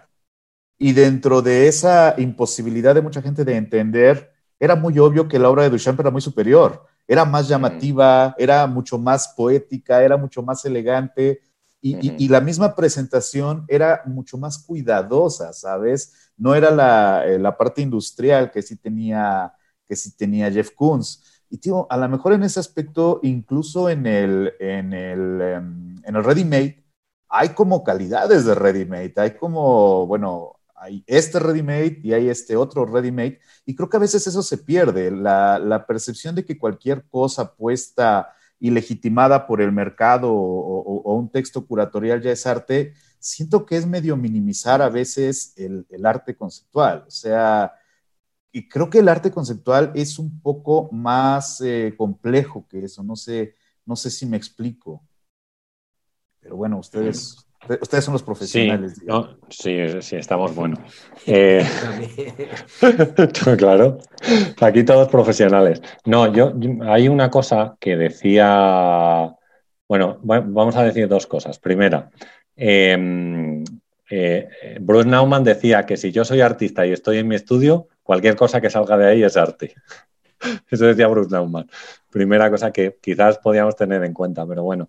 Eh, mm, después, eh, bueno, respecto a este tema, claro, yo creo que podemos hablar de las pequeñas diferencias que puede haber entre, entre entre lo que es un ready-made eh, bien hecho, como puede ser el de Duchamp, que yo también estoy de acuerdo, los ready-made de Duchamp a mí me gustan mucho y yo creo que eh, hay que estudiarlos y, y, que todo el mundo debería conocer cuál es el planteamiento que él hace con, con, esas obras, ¿no? Y luego de los imitadores de Duchamp, ah, pues a lo largo de todo el siglo XX y lo que llevamos del siglo XXI, porque claro, hay un montón de, de imitadores de Duchamp que después eh, pues están haciendo obras o que, bueno, que creen que cualquier cosa se puede convertir o pedestalizar en un museo y, por tanto, convertirse en una, en una obra de arte, ¿no? Pero hablamos, por ejemplo, del, del, ¿cómo se llama?, de la fuente, ¿no?, del urinario de Duchamp, y el urinario de Duchamp, en realidad, la, la, explicación que dan para convertirlo en una obra de arte, a mí, realmente yo me convence. Es decir,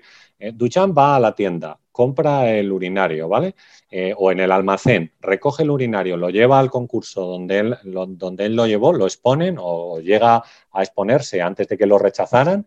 Y entonces ahí tenemos la pequeña diferencia, la pequeña diferencia, la diferencia infraleve, que es el nombre de una colección que tiene Fernando Castro Flores en Cendeac, de libros que edita, la diferencia infraleve es que la función principal que tenía ese urinario, que era estar colocado en un, eh, pues en un lugar donde la gente pues, iba a hacer sus necesidades, ya no es así. Y entonces resulta que la diferencia infra, infraleve está en que ahora mismo está pedestalizado en una sala de un museo y que tú puedes apreciarlo desde un punto de vista completamente distinto al que tenía originalmente. Ahí está la originalidad de esa obra. Y yo creo que ahí es donde, en esa diferencia infraleve entre la función original y la que ahora tiene, es donde nosotros debemos valorar el trabajo de, el trabajo de Duchamp. Exactamente igual con la pala, eh, o con otros ready-mades en la rueda o cualquier otro de los ready-mades que él, eh, que él, eh, que él realiza. ¿no? A partir de ahí, bueno, pues eh, quizás eh, tendríamos que analizar lo que es una playa de, malos seguidores de Duchamp o las personas que realmente eh, pues quieren presentar o tratan de presentar una obra que resulte original, diferente o con un, con un concepto distinto. ¿no? El, el, torno súbito de Catalán pues es muy bueno, ¿sabéis? ¿no? La primera obra que él hizo en una galería italiana que cogió y el, tío puso a la entrada de la galería, vuelvo enseguida, torno súbito. Y ahí estuvo, y se acabó. Esa era la exposición que él tenía. Oye, pues a mí este ready-made, vamos a llamarlo así, oye, me parece cachondo y además eh, interesante y bueno, ¿vale? Bueno, pues mira, yo lo, lo, recuerdo como obra de arte también, o sea, que quiero decir que, que, que bien. O sea, que eso, bueno, no sé, que me enrollo mucho. Venga. No, no, no. Este, Rey, ¿quieres um, agregar algo? Te escuchamos con atención, Rafael, con mucho oh. cariño. Eh, bueno, respecto a lo que estabas comentando, la pieza esta de torno súbito, eh, yo no la, a mí yo no la calificaría como, una, como un ready-made, porque para mí, o sea, ready-made, o sea, primero varias cosas. Cuando hablabas, por ejemplo, de que, claro, el urinario, al colocarlo en un pedestal, ¿no? Es como que cambia su función y eso te parece una buena obra, pero si yo cojo un zapato y hago lo mismo y lo pongo en un pedestal, o sea, no entiendo, no, o sea, no, no, no, acabo de entender muy bien cuál es la diferenciación entre el urinario que harías y el ponerlo en un zapato, o sea, colocar un zapato. Y luego lo de torno súbito, o sea, no estamos hablando de coger un objeto, estamos hablando de una pintura con, o sea, de una frase escrita, ¿no? En la pared y es, o, la puerta. La verdad es que esa pieza no la conocía. Pero bueno, va muy la línea de, de, de Catalán, ¿no? De, de, troleo, de troleo al mundo del arte, que a mí me encanta.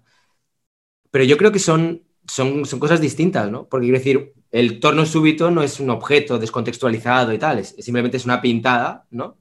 Y para mí es como un, un tipo de, o sea, tira más hacia el arte conceptual, mientras que la, sí. Pero lo del urinario, el zapato. ¿no, ¿No crees, Ray, que los dos están haciendo arte conceptual? Es decir, Duchamp con la fuente o con la pala o con la rueda hace arte conceptual y, y, bueno, pues la pieza de Catalán también lo es. O sea, dentro del. O sea, el ready-made, decimos ready-made porque, bueno, tenemos objetos que de, se descontextualizan o que se juntan para crear una, para crear una obra, ¿no? Pero en realidad el, el trabajo de, de Duchamp es, es, puramente conceptual, ¿no? Creo hmm. yo. Hay una, una cosa que, que, decía también Balcalcer Medina que me gustó mucho y es ¿qué obra no es conceptual? O sea, él decía, toda obra es conceptual y, y la verdad es que te deja pensando, ¿no? O sea, eh, las obras de, de, del doctor Soriano son conceptuales, o sea, pueden tener un formato plástico, pero realmente, ¿qué es más importante? La, bueno, no sé, la, la, pintura o el concepto. Ya sé que el arte conceptual prioriza el concepto por encima de la obra, etcétera, etcétera, por encima de lo que es el objeto, ¿no? Que, que sirve de vehículo, para expresarse. Pero en, realidad toda obra tiene un trasfondo conceptual. El, el, urinario tenía un trasfondo conceptual, que de hecho el del tema del urinario es como para, para un día si queréis hacer otro debate, ¿no? Respecto a la autoría y si realmente fue una obra de Duchamp o no, y cuál fue el contexto en el que se plantó ahí ese urinario. Pero independientemente de eso, lo que sí que es cierto es que Duchamp fue un pionero dentro de lo que es el arte conceptual y que a raíz de esas obras, fueran de su autoría o no, se generó toda una corriente artística que está teniendo una importancia bestial incluso a día de hoy. O sea, a día de hoy creo que es una de las corrientes artísticas más importantes que existen. Respecto a si es lo mismo, yo, yo creo que es, es, diferente. O sea, una cosa es cuando hablas de, de, todo lo que es en la línea de trabajo del ready-made, ¿no? Que básicamente es eso, coger un objeto y descontextualizarlo, ¿no? Poner un espacio expositivo, ya sea eh, una obra en la que sea una montaña de caramelos o sea un, yo qué sé, o lo que sea, casi cualquier obra de Wilfredo Prieto podría casi encajar ahí, aunque él no lo siente como ready-made. Y lo del torno súbito para mí es, conceptual en el sentido de que ahí no hay objeto, no hay objeto, simplemente es, es, una, es una pieza distinta. Igual habría que contextualizar a Duchamp, ¿no? Porque igual, y tú lo puedes hacer ahora pero el valor radica en hacerlo antes que nadie y proponer un debate que, que se había estado evitando. O sea, yo creo que la, la, gran aportación de Duchamp es cuestionar el sistema que legitima el arte. O sea, eso es algo que ya no puedes hacer actualmente porque tú haces ready-mates para el sistema, dentro del sistema económico, para la exhibición, en ferias y así. Y el punto de Duchamp era todo lo contrario, era pues, digo, yo, yo lo relaciono mucho con la pieza que se autodestruye. Voy a ejemplificar lo corrupto del sistema. Es un truco que funciona una vez y las siguientes ready-mades de Duchamp ya tienen un poco más de poética, tienen una, una estructura más compleja a lo mejor, pero menos ilustrativa. O sea, por ahí, te digo, hay un librito que se llama este, Conversando con Marcel Duchamp de Pierre Caban, que es este librito. Uh -huh. Y es muy bonito porque en algún momento el entrevistador trata de obligar a, a Duchamp a aceptar que sus piezas son una ocurrencia porque él dice, no, pues no se me ocurría nada y le mandé esto, ¿no? Y entonces el entrevistador le cuestiona, ah, o sea que admites que es una ocurrencia. Y Duchamp le dice, sí, pero tus ocurrencias y mis ocurrencias no son lo mismo. O sea, tu mejor idea es una ocurrencia para mí, ¿no? Y, creo que ese es el punto, que se puede cuestionar a Duchamp, pero Duchamp era alguien que era, un, era medio genial. Me refiero a que tenía un IQ por encima de la norma, que jugaba ajedrez con los grandes del ajedrez a nivel mundial. O sea, que el tipo le funcionaba la cabeza de otro modo.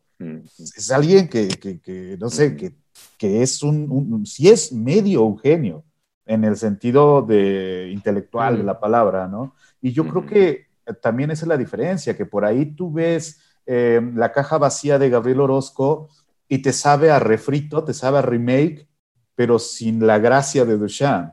O, el vaso de agua y dices, bueno, sí, pero sirve para otros fines, sirve para cuestionar a las redes, para alarmar al Facebook, para darle de qué hablar a los que odian el arte conceptual, pero ya no tiene esa trascendencia, sino que se queda en la ocurrencia que no es de Duchamp, ¿no?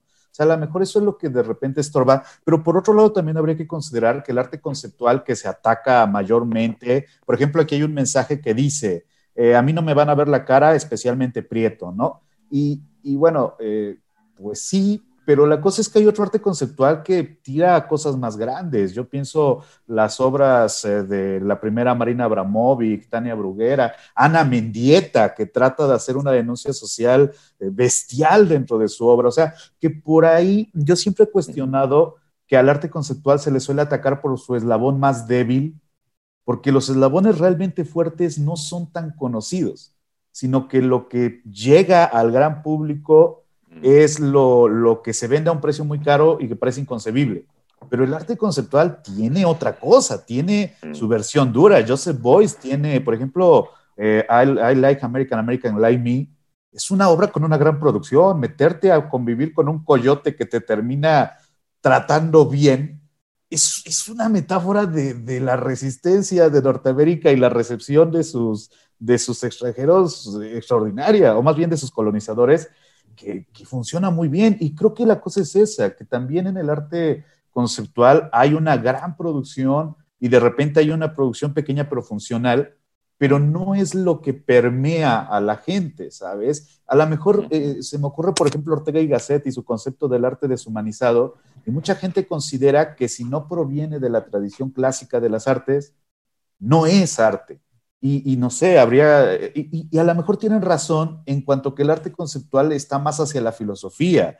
A lo mejor tendría que ser más arte filosófico y menos plástico, porque muchas veces pierde esas cualidades visuales.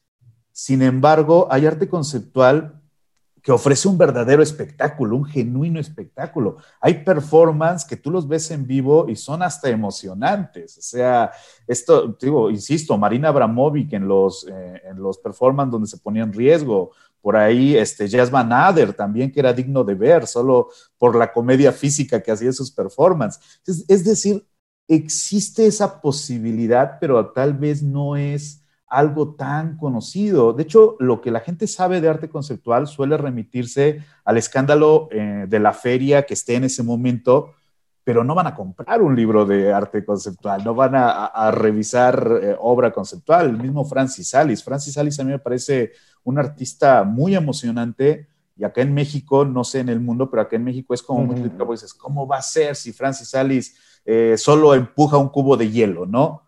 Bueno, pero tiene, esta, tiene estas obras donde se fue a Afganistán a entrevistar este, guerrilleros y dices, güey, eso tiene su, chiste también, ¿no? O sea, creo que, o, o hay Wey, o sea, hay Wey que también se le critica mucho, y ahí tienes uno de los mejores documentales de la década, by Ai Weiwei, ¿sabes? O sea, a lo mejor esta desestimación es más mecánica que legítima, creo yo, no sé.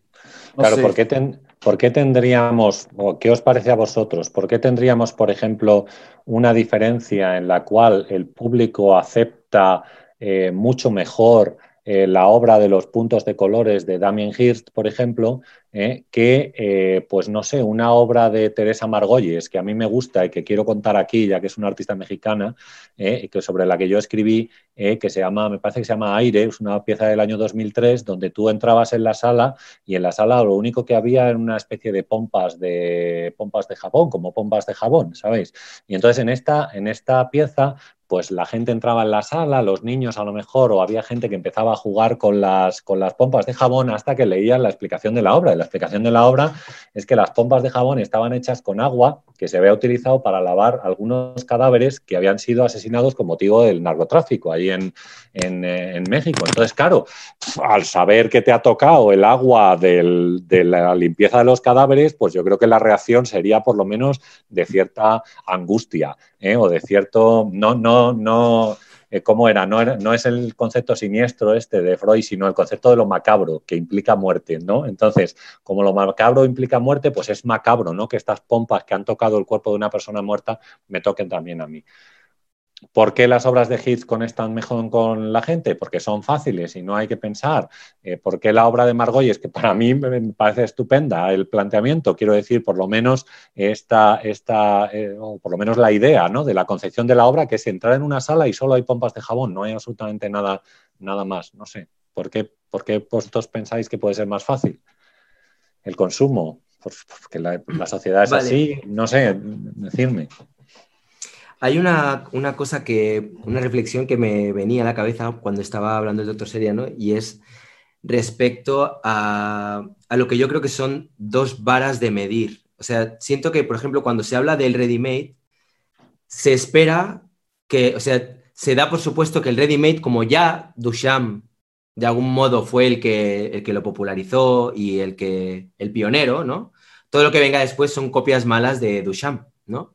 Orozco, bueno, yo que sé, cualquier otro que venga por detrás y que, pues eso, que ponga ahí, que haga un ready-made o que intente hacer algo parecido, eh, siempre se le califica como alguien que está copiando a Duchamp. Sin embargo, con el arte abstracto no sucede lo mismo y también podríamos, también podríamos decir que una vez que ya el arte, bueno, de hecho es un poco lo que decías antes, ¿no? Que una vez que el arte abstracto eh, ya fue inventado y tuvo su, yo qué sé, su momento, su, su etapa en la que, bueno, hizo su, hizo su servicio, ¿no? Como arte de protesta. Eh, luego todo lo que ha venido son copias. Pero sin embargo, el arte abstracto por lo general se tolera mucho mejor que el ready-made. O sea, alguien pone una caja de zapatos o alguien pone, lo que sea, e, en, una sala y bueno, es un ready-made. Esto ya, está, esto ya está más que superado. Ya se hizo, ¿sabes? Hace ya tiempo, Duchamp, bla, bla, bla, bla. En cambio, estamos hartos de ver obras y obras de arte abstracto y la gente no se hace ese mismo planteamiento. Me llama la atención, ¿sabes? Que creo que son como dos varas de medir muy distintas y me pregunto el por qué. Qué, interesante lo que dices porque incluso cuando aparece un nuevo Caravaggio, hasta se aplaude, ¿no? O sea, eh, no, ese no lo está, ese no lo está, no lo está imitando, no es un refrito, sino wow, es increíble. Pero yo creo que igual es porque se antoja mucho más sencillo una cosa que otra, ¿no? Digo, por cierto, a mí me gusta mucho Gabriel Orozco, de hecho, a mí me gusta mucho Gabriel Orozco. Justo esa pieza creo que no es como tan buena, pero creo que es un extraordinario artista. Pero es muy, muy interesante esto que mencionas, porque si es cierto, si, la abstracción se repite, pues qué decir del arte figurativo. Solo que en el arte figurativo hay ese reclamo de los viejos maestros como el culmen de las artes, cuando realmente es el culmen de la técnica, creo yo, ¿no? Y, pero es, es bien interesante porque incluso Deleuze menciona esto de que hay que luchar contra los clichés y las artes tradicionales aman los clichés, reclaman los clichés y, los reconfiguran para que sean todavía más clichés y con eso ganarse al público que adora ese, ese cliché. Te digo, eh, no sé, se me ocurren como estos exponentes de la nueva figuración, eh, Nedron, Valls, este, qué sé yo, López en cierta medida, Jacob Collins, que reclaman la vuelta de la academia para validar el arte, pero también hay una figura como eh.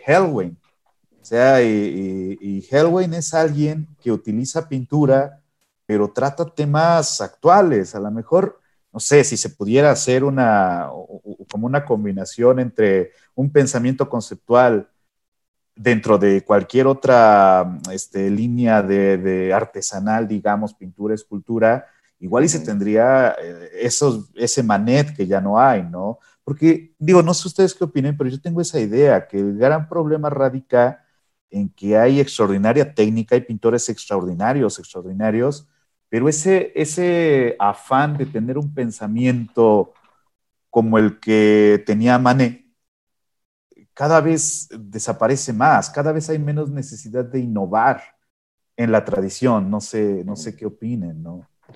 Decía, estaba leyendo yo el imperativo estético de Peter Sloterdijk y dice él que la academia es melancolía.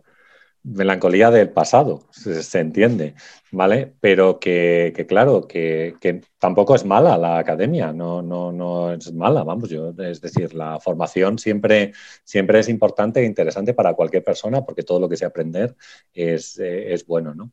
Pero eh, por ejemplo, respecto a estos pintores que habéis comentado, como Antonio López, y yo creo que lo comentamos Ra y yo en, la charla que tuvimos también, es decir, em, tenemos tal cantidad ahora mismo de, personas que tienen capacidad para poder acceder a los estudios y para poder formarse como pintores, escuelas de bellas artes, escuelas de dibujo, escuelas de artes y oficios.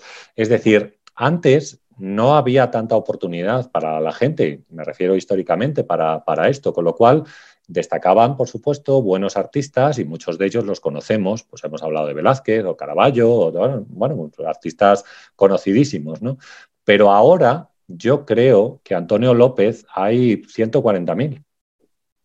¿Me entendéis lo que quiero decir? O sea, que, la técnica la dominan, eh, la dominan mucho. Hay una historia que yo puedo contar también, no, no me extiendo mucho. Yo, era, estudiante, estaba aquí en Salamanca, yo estudiaba Historia del Arte aquí, y entonces visitaba pues, a otro compañero mío, teníamos muy buena relación, y casi todas las tardes vivíamos al lado, me iba a su casa media hora, 45 minutos, charlábamos, hablábamos de música, nos gustaba mucho la música, de arte y tal. Bueno, en esa casa vivía otro estudiante que estudiaba Bellas Artes y entonces él eh, no tenía, digamos, una relación muy especial con los ejercicios pictóricos hiperrealistas, pero le habían pedido en la Facultad de Bellas Artes que pintara un autorretrato de Rubens o algo así. Y el tío en una tarde se hizo el autorretrato, dejó solamente una parte en la, en la derecha arriba sin pintar y lo hizo con una calidad fotográfica que yo me quedé alucinado. O sea, yo no, yo no sé nada de pintura, no sé nada de pintar ni nada, no, tengo ni idea de esto. Pero, pero, lo que vi es que él dominaba la técnica de una manera impresionante. Y a eso me refiero. Es decir, si, si justo, que así se llamaba este chico, que era extremeño, se ponía a pintar eh, la Gran Vía de, de Antonio López, pues yo creo que no tenía grandísimo problema en poder hacerlo porque dominaba la técnica perfectamente. Por eso, desde mi punto de vista, debemos pedirle al arte un poquito más, un plus, más, lo que sea. Esa, esa diferencia infraleve que decíamos antes, pues lo mismo tenemos que pedirle al arte esa diferencia infraleve en la cual eh, eh, saltemos de lo que es el puro dominio de la técnica a algo más, a una cosa más. Rey. Mm, una cosa que es que voy un poco a lo que decía antes, ¿no? Me da la sensación de que realmente muchas personas se centran mucho en la técnica y me, falta más discurso, más qué, qué, es lo que quieres contarme. Porque al final, o sea, cuando por ejemplo oigo a determinados críticos de arte, ¿no? Muy conocidos, que hablan tanto de la factura, de la técnica, del saber hacer y tal, yo pienso, hoy día, o sea, eh, digamos que este tipo de críticas, este tipo de, de planteamientos, lo que hacen es de, algún modo echar por tierra la creatividad o decir, la creatividad es válida cuando va acompañada de una gran técnica.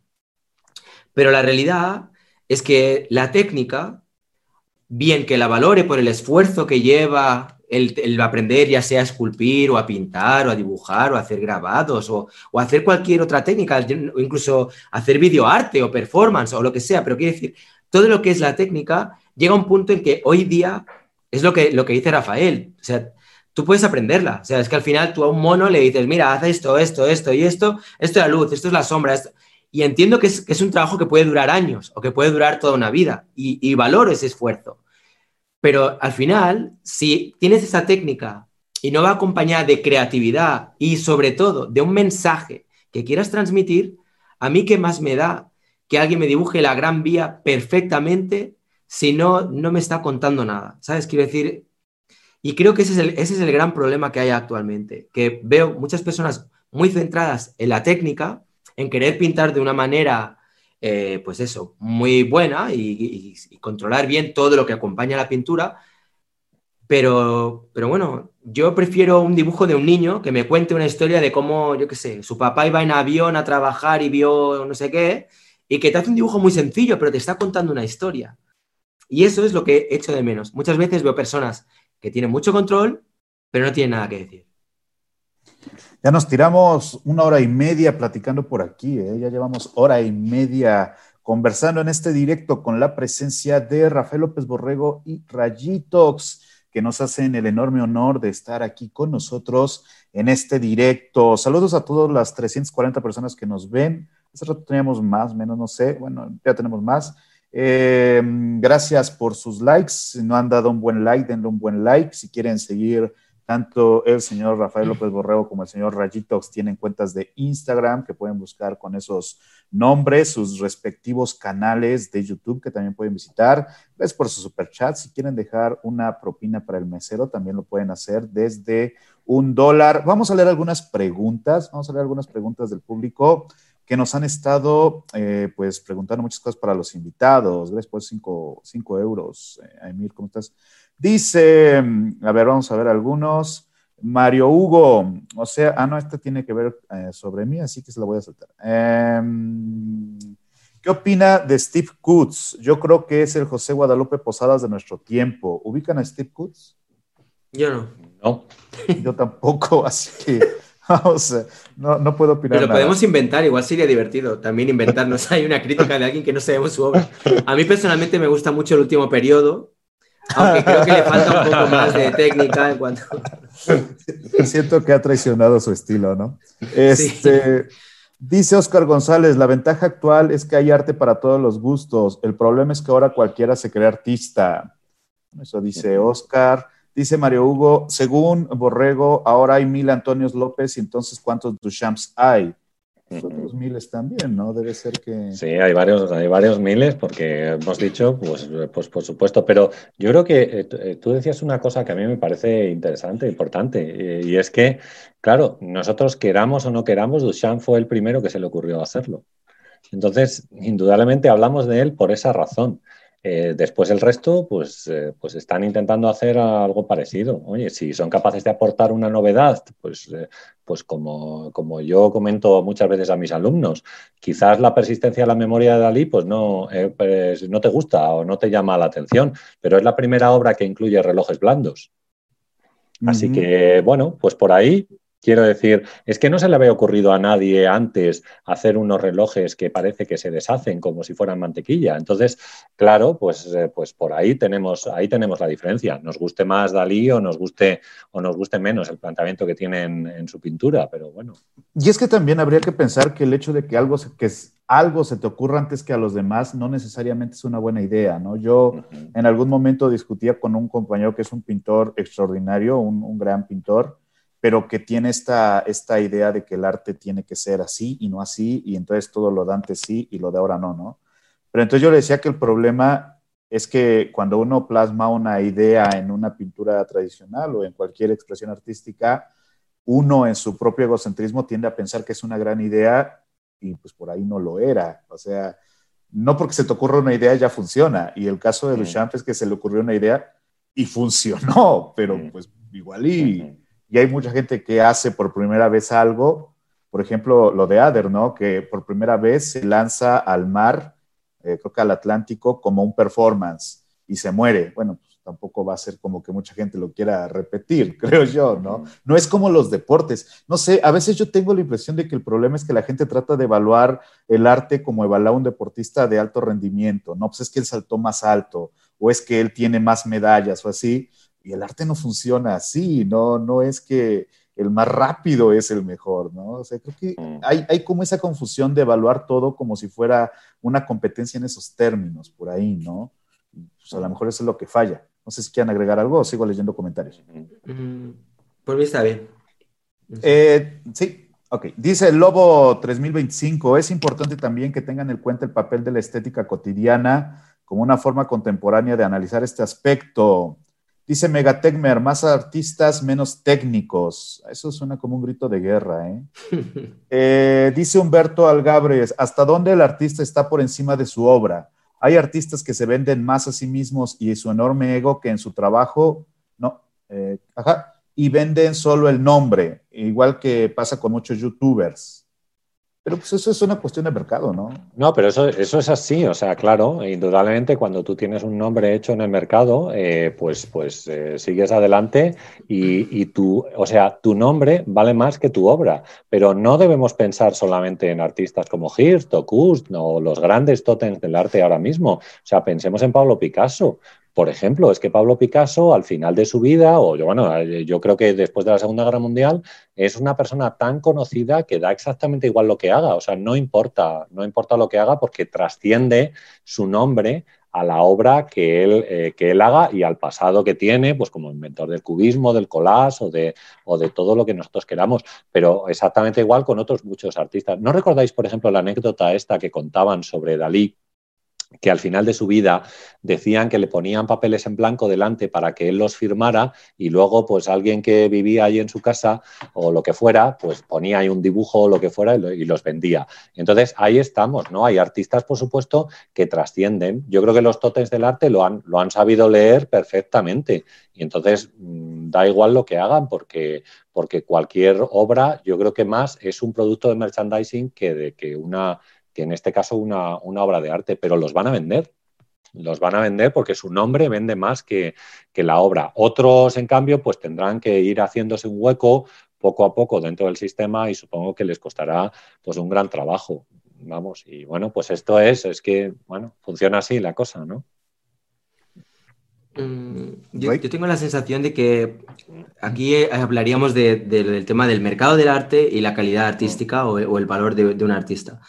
La calidad artística creo que es algo realmente complejo a la hora de poder analizarlo. Porque claro, hay tantas maneras para poder valorar una pieza que, que depende de dónde pongas tú el acento y qué es lo que sea importante para ti. En cuanto a lo que es el, el, el grado de conocimiento de un artista, el grado de fama, de riqueza, de, yo qué sé, de cantidad de libros que se hagan sobre él o ella, etcétera, creo que es, es que es algo que no tiene nada que ver con, con el arte. Para mí son como dos vías distintas. Hay artistas que son buenísimos y que han pasado su vida sin, sin, sin, pena ni gloria, que nadie ha hablado sobre ellos, que no, no han trascendido. Y no porque no fueran buenos, sino simplemente porque no han sabido venderse, porque no han sabido estar ahí fuera, porque yo qué sé, porque no, no, no, han salido a la luz. ¿Sabes quién me parece un, un, artista que sería un buen momento para recuperarlo? Alberto Greco, no sé, no sé si lo ubican. Pero yo creo que Alberto, no, Alberto Greco bueno. es, eh, ¿de dónde es? Creo que es este, argentino, pero tenía un proyecto que se llamaba eh, Arte Vivo, Dito Arte Vivo. Y entonces él proponía que en vez de hacer ready-made, el artista tenía que ir, enunciar la obra en su contexto, registrarla y proponer ese registro como el registro de la obra. Pero es interesante, si quieren echarle un ojo, la verdad es que Alberto Greco creo que es alguien que se podría recuperar. Aquí pregunta Rafael Bravo Fernández, ¿qué opináis del MEAM? Del MEAM. ¿Qué El no sé MEAM. lo que es. Es el MEAM, es el, Me, bueno, me gusta dice- mucho su última etapa también. Parece, parece un museo, parece un museo, pero no sé. Aquí dice, El MEAM. Oye, ves con cuidado a ver, si, a ver si van a empezar a trolear aquí. es el Museo Europeo de Arte Moderno. ¿Y dónde está? ¿Dónde está? Sí, No Creo sé dónde está. Creo que en Barcelona, pero es el que organiza ¿Ah, los concursos de pintura. Ah, pues puede ser, puede ser, puede ser. A lo mejor me suena un pelín, puede ser. Mira, tú lo tienes más cerca, Ray. Ya, Ese- pues no sé, yo conozco el MACBA, pero el Sí, MEAM, claro, el sí, el sí. MEAM no lo conozco. Es el que organiza los concursos donde es jurado Antonio López, Odnedrum, este... Sí, hombre, sí, pero, Ah. pero, pero nada, yo creo que no, no, que no hay que darle mucha importancia a este sitio. Ok. Es que no, tengo una amiga que, que trabaja en el, en el Capricho, que es la, no el Capricho, bueno, ay, la Casa Vicens, que es la primera casa que hizo Gaudí. Y entonces, eh, claro, me habló de este tema del MEAM y de un jurado que había elegido una obra eh, o algo así eh, donde estaban toda esta gente. Sí, sí, sí, lo vi, lo Ah, vi. Pues de hecho, ¿sabes quién fue jurado hace poco y hubo una gran polémica? Lita Cabelut. Estuvo, estuvo de jurado con Antonio López y se armó la grande ahí. Pues Eh, bueno, yo, pasó? tengo, yo tengo un vídeo demoledor No contra, esto. contra Alita Cabello. pues, Yo tengo eh, un vídeo demoledor contra, contra ella, pero bueno, no sé. ¿sabes qué pasa? Que, bueno, yo siento, no, no, no es como que se denuncie así, pero a mí me da la impresión de que terminó pareciendo que fue por una cuestión de equidad de género que metieron a Lita, o sea, porque realmente la opinión de uno, no, no voy a decir de quién, pero es uno el que elige quién gana y quién está, ¿no? Así que habría que verlo. Por aquí dice Cristian Bautista, es tan sencillo como que es arte y que no. A mí, me, a mí esa postura me molesta, no sé ustedes, porque yo hice una, una maestría, hice un doctorado sobre arte, llevo como 20 años de experiencia en esto, tanto en la creación como en el estudio, y de repente llega diciendo la gente, es que esto es arte y esto no, güey. Literalmente llevo 20 años estudiando esto, no es, tan, no fácil, ¿no? No sé si les pase que es un poco frustrante que llega alguien después de ver su serie de Netflix a decirte, es que esto es un engaño y no me va a hacer tonto. Güey, ¿Por qué hay doctorados de esto, sabes? Es, es un poco irritante esa, esa postura, pero no sé si les pasa a ustedes o solo a mí. Sí, yo creo que no, no, o sea, a veces quizás tenemos tendencia, porque como tenemos una gran tendencia a la polarización en general, tenemos que decir sí o no, esto sí, estoy aquí o estoy aquí, ¿vale? O estoy en un lado o en el otro lado, ¿no? Entonces muchas veces tendemos a, a lo mejor a decir, oye, esto sí, esto es arte, esto no, esto no lo es. Y en realidad pues, hay muchos peces en el mar. Entonces, ¿Verdad? claro, es complicado, ¿eh? me entran ganas de ponerme las gafas de Rayitox Talibán y empezar a repartir ahí. Ya, lo noté. El arte no existe, el arte habría que prohibirlo, hay que acabar con el arte. Ah, vamos a... No, dime, ¿vas a agregar algo? No, no, no, nada, nada. Vamos a ir cerrando porque seguro tienen cosas que hacer y ya nos vamos a tirar las dos horas. Vamos a leer las últimas preguntas antes de empezar a despedirnos. Dice Krillin Calvito, el dinero destruye el arte. ¿Creen que el dinero destruye el arte? Pero es que yo creo que tenemos que tener en cuenta cómo funciona un poco el sistema que se estableció con la llegada de la modernidad o a través de la modernidad.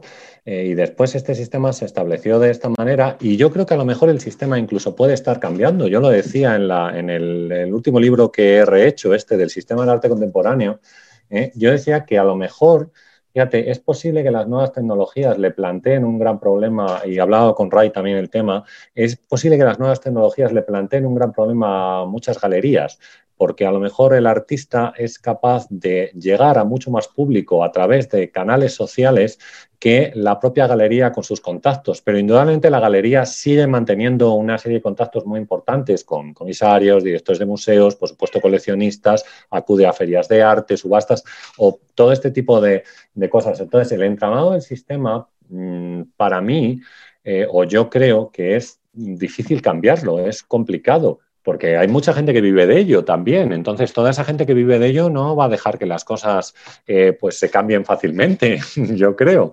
Entonces, claro, quizás por ahí, eh, claro, el, arte es dinero, es que el sistema funciona así. Quizás podemos cambiarlo. A lo mejor alguien puede plantear otra, otra manera, pero eh, en la sociedad en la que nosotros estamos me resulta difícil. Y sí puede haber, ¿eh? puede haber alguna manera, como digo, oye, vamos a utilizar más los canales sociales, vamos a darnos a conocer de otra manera, vamos a intentar competir con las galerías, que es finalmente el que distribuye la obra del artista en muchos casos de un lugar a, de un lugar a otro. Pero es que además parecería que si ganamos dinero con el arte es como pecaminoso, ¿no? O sea, como, como que el arte para mantenerse puro tiene que moverse en la miseria de algún modo. O sea, en, la, melancolía y en la, y en la nostalgia. Eso es como decía, esto es como decía Baudelaire. Nada, ahí quietos, tranquilos, paseando por la calle todos como flaners ¿eh? y, cuidaditos, representando ¿eh? cosas que no quiera la gente. No, no tiene por qué ser así. Y por ahí se puede cuestionar a lo mejor el papel del gran mercado, ¿no? O sea, la legalidad de Sotheby's o Christie's monopolizando mm. obras y artistas pero pues ganar dinero para el productor que humildemente hace su esfuerzo, pues tampoco creo que esté tan mal, digo, y, que debería de usarlo como hobby y trabajar de oficinista, o sea, como que esta idea de, no, si, si ganas dinero haciendo arte es que tu arte realmente mm. no, pues a lo mejor tiene que ver con la lejanía que tiene el artista con, mm. la, con la idea social de el artista, no sé. la frase como era... Espera, ¿sabes una lo que, ah. Perdona no, no, la frase que ha escrito eh, esta persona, ¿cómo era? El, el, dinero destruye el arte. El dinero destruye el arte. El dinero destruye Yo quería decir que, por ejemplo, en España, supongo que en México será una cosa parecida, en muchos casos a la persona que se considera o que es un artista, o sea, eso, no, no, es una profesión. O sea, la gente piensa que eso no es una profesión, sino que es, bueno, pues oye, que como tú dices, oye, yo soy profesor y resulta que en mis ratos libres ¿eh? Cuando acabo las clases en el instituto, pues me dedico a la pintura y luego si puedo, pues hago una exposición, ¿no? Y en muchos casos se infravalora el trabajo del artista. Eh, yo, por ejemplo, he trabajado en un museo eh, con, bueno, pues despreciándole, me refiero a, por ejemplo, a la producción de obra, a todo lo que viene con, que, que ver con un fee que se le pueda pagar al artista por su trabajo, porque el artista trabaja para hacer una exposición. ¿Por qué no puede recibir un fee de una cantidad de dinero eh, por, por, ese trabajo que está realizando para exponer al público eh, pues, eh, pues, pues, sus creaciones. ¿no?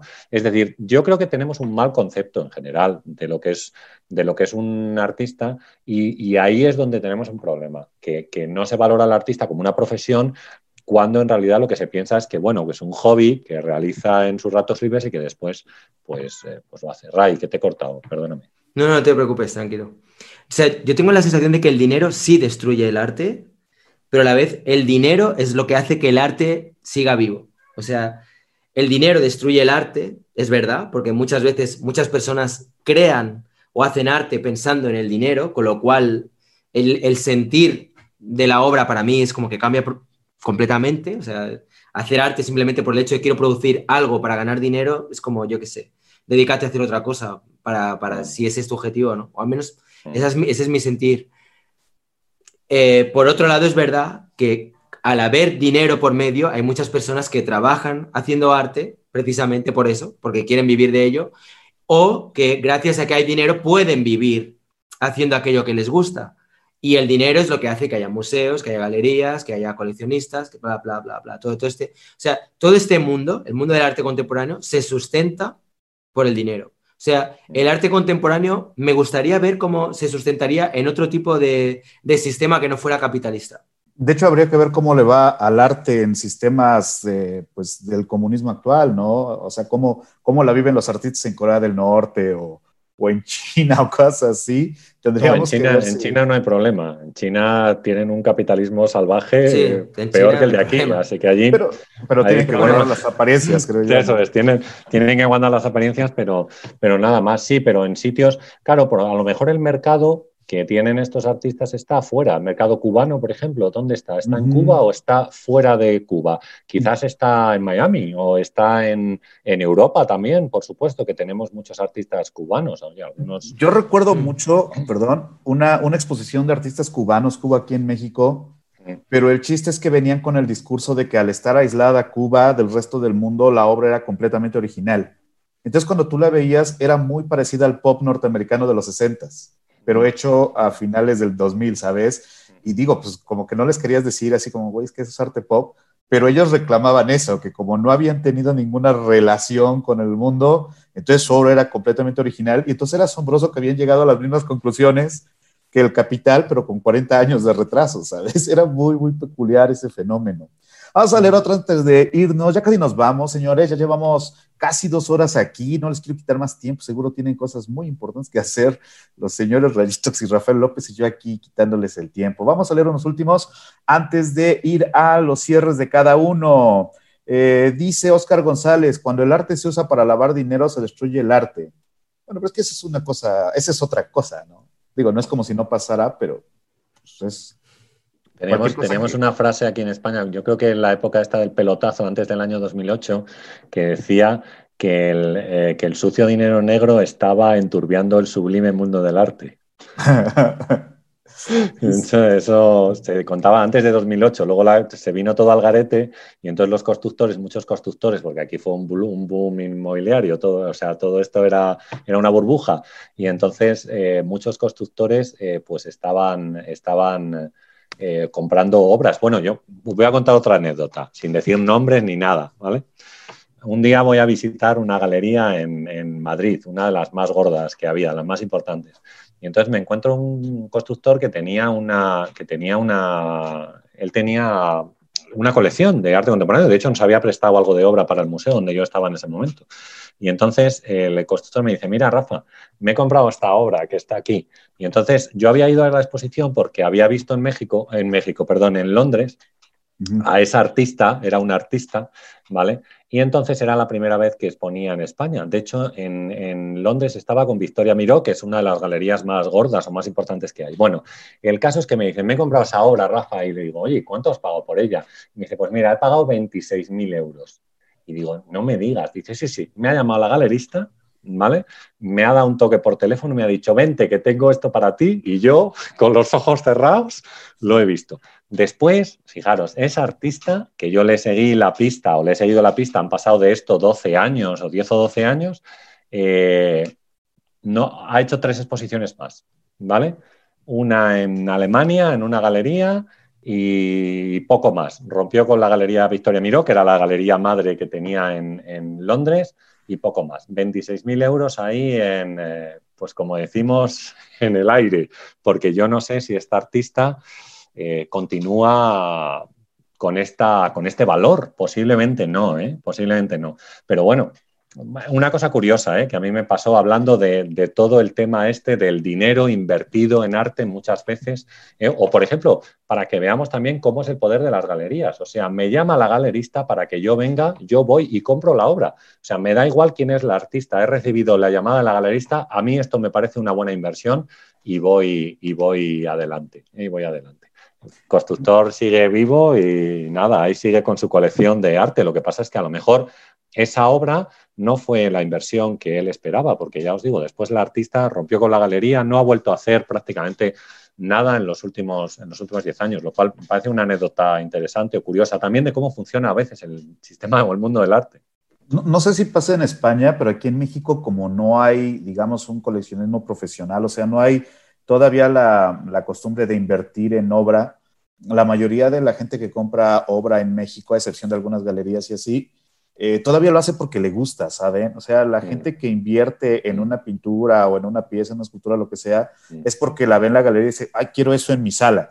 Y entonces el mercado se mueve principalmente así, no hay tanto esto de voy a comprar esta para venderla luego, sino que es como todavía muy infantil en el sentido de que es muy joven mm. el, el, mercado del arte en México, ¿sabes? Pero yo creo que, yo creo que, o sea, aquí tampoco, porque el coleccionismo en España no, en realidad, desde mi punto de vista, ¿eh?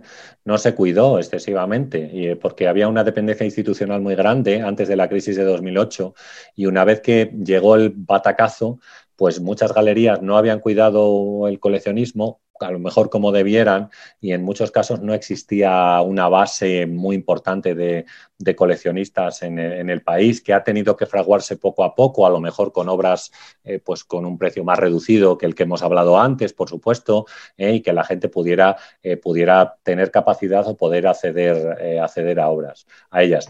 Yo muchas veces pienso que el coleccionista, y Ray, tú, tú, me dices también, pienso que el coleccionista de arte contemporáneo no es una persona que se mueve por cuánto dinero va a ganar con esa obra, sino que el coleccionista de arte contemporáneo se mueve en muchos casos porque realmente le gusta lo que está adquiriendo o ve un cierto potencial en, ese trabajo y le gustaría tenerlo en, en una colección. No lo sé. ¿Qué os parece a vosotros? a mí, cuando antes comentabas lo de, esta galería y, la perspectiva, ¿no? Yo, te entiendo porque es como piensa casi todo el mundo respecto al arte, ¿no? Fíjate, el tío había invertido veintipico mil euros, ¿no? Y ahora de repente el artista solo ha hecho tres exposiciones, con lo cual esa inversión se le va a ir al garete, ¿no?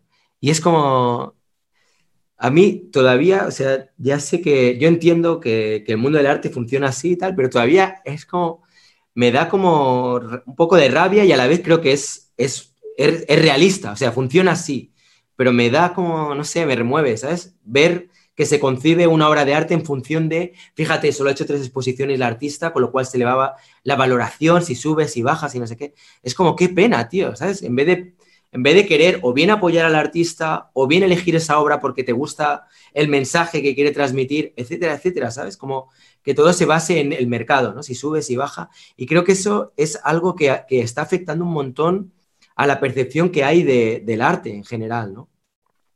Respecto al tema del coleccionismo, la verdad es que no soy ningún experto. No, he tenido, hay personas que coleccionan mi obra, pero no soy, no sé, no he tenido nunca una galería para tener un trato directo con cientos de coleccionistas, o sea que no sé muy bien cómo va.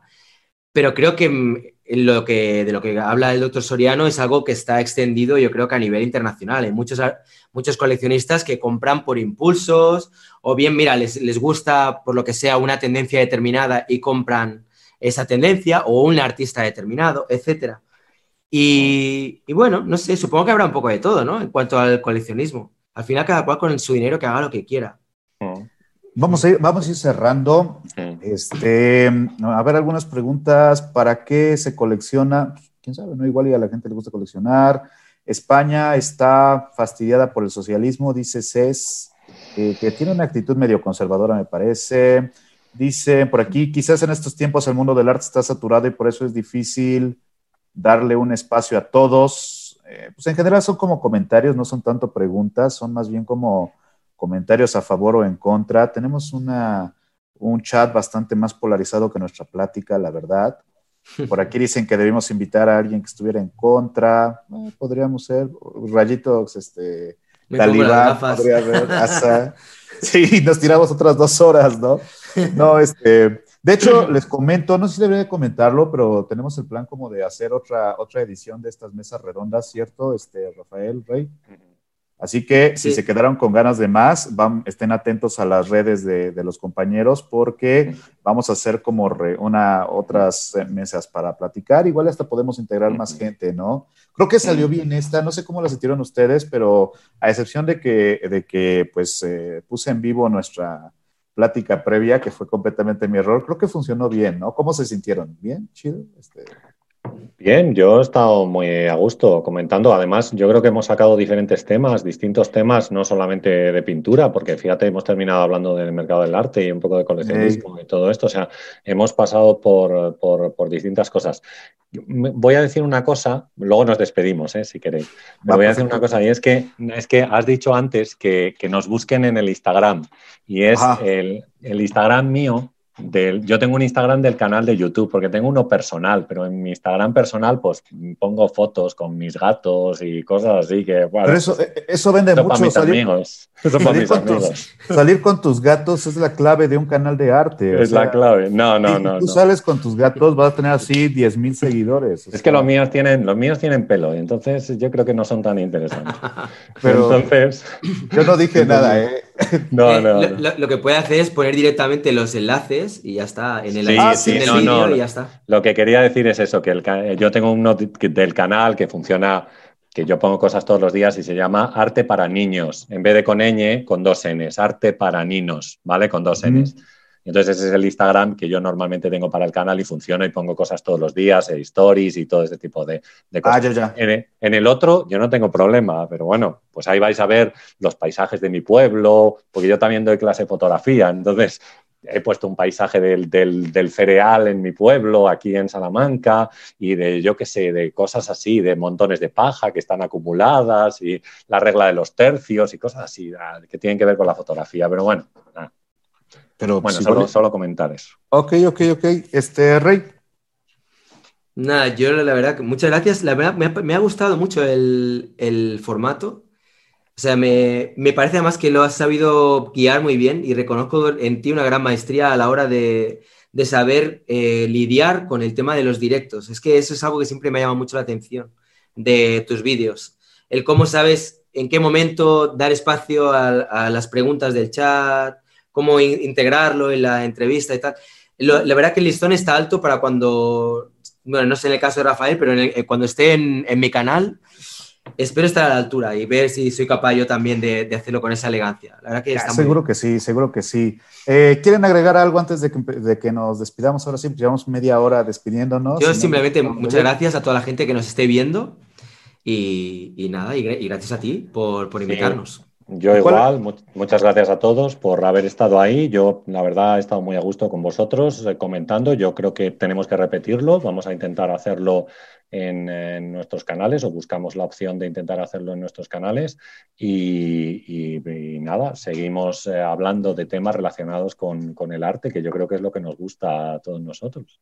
Habría que hacerlo en vivo alguna vez, ¿no? Con un vinito y unas buenas tapas Deberíamos de bueno, pero ¿dónde nos juntamos? ¿Dónde nos juntamos? ¿Nos vamos pues allí al, Distrito Federal? Ah, si quieren, si quieren venir acá, yo No nos dejan salir ahora, no podemos salir.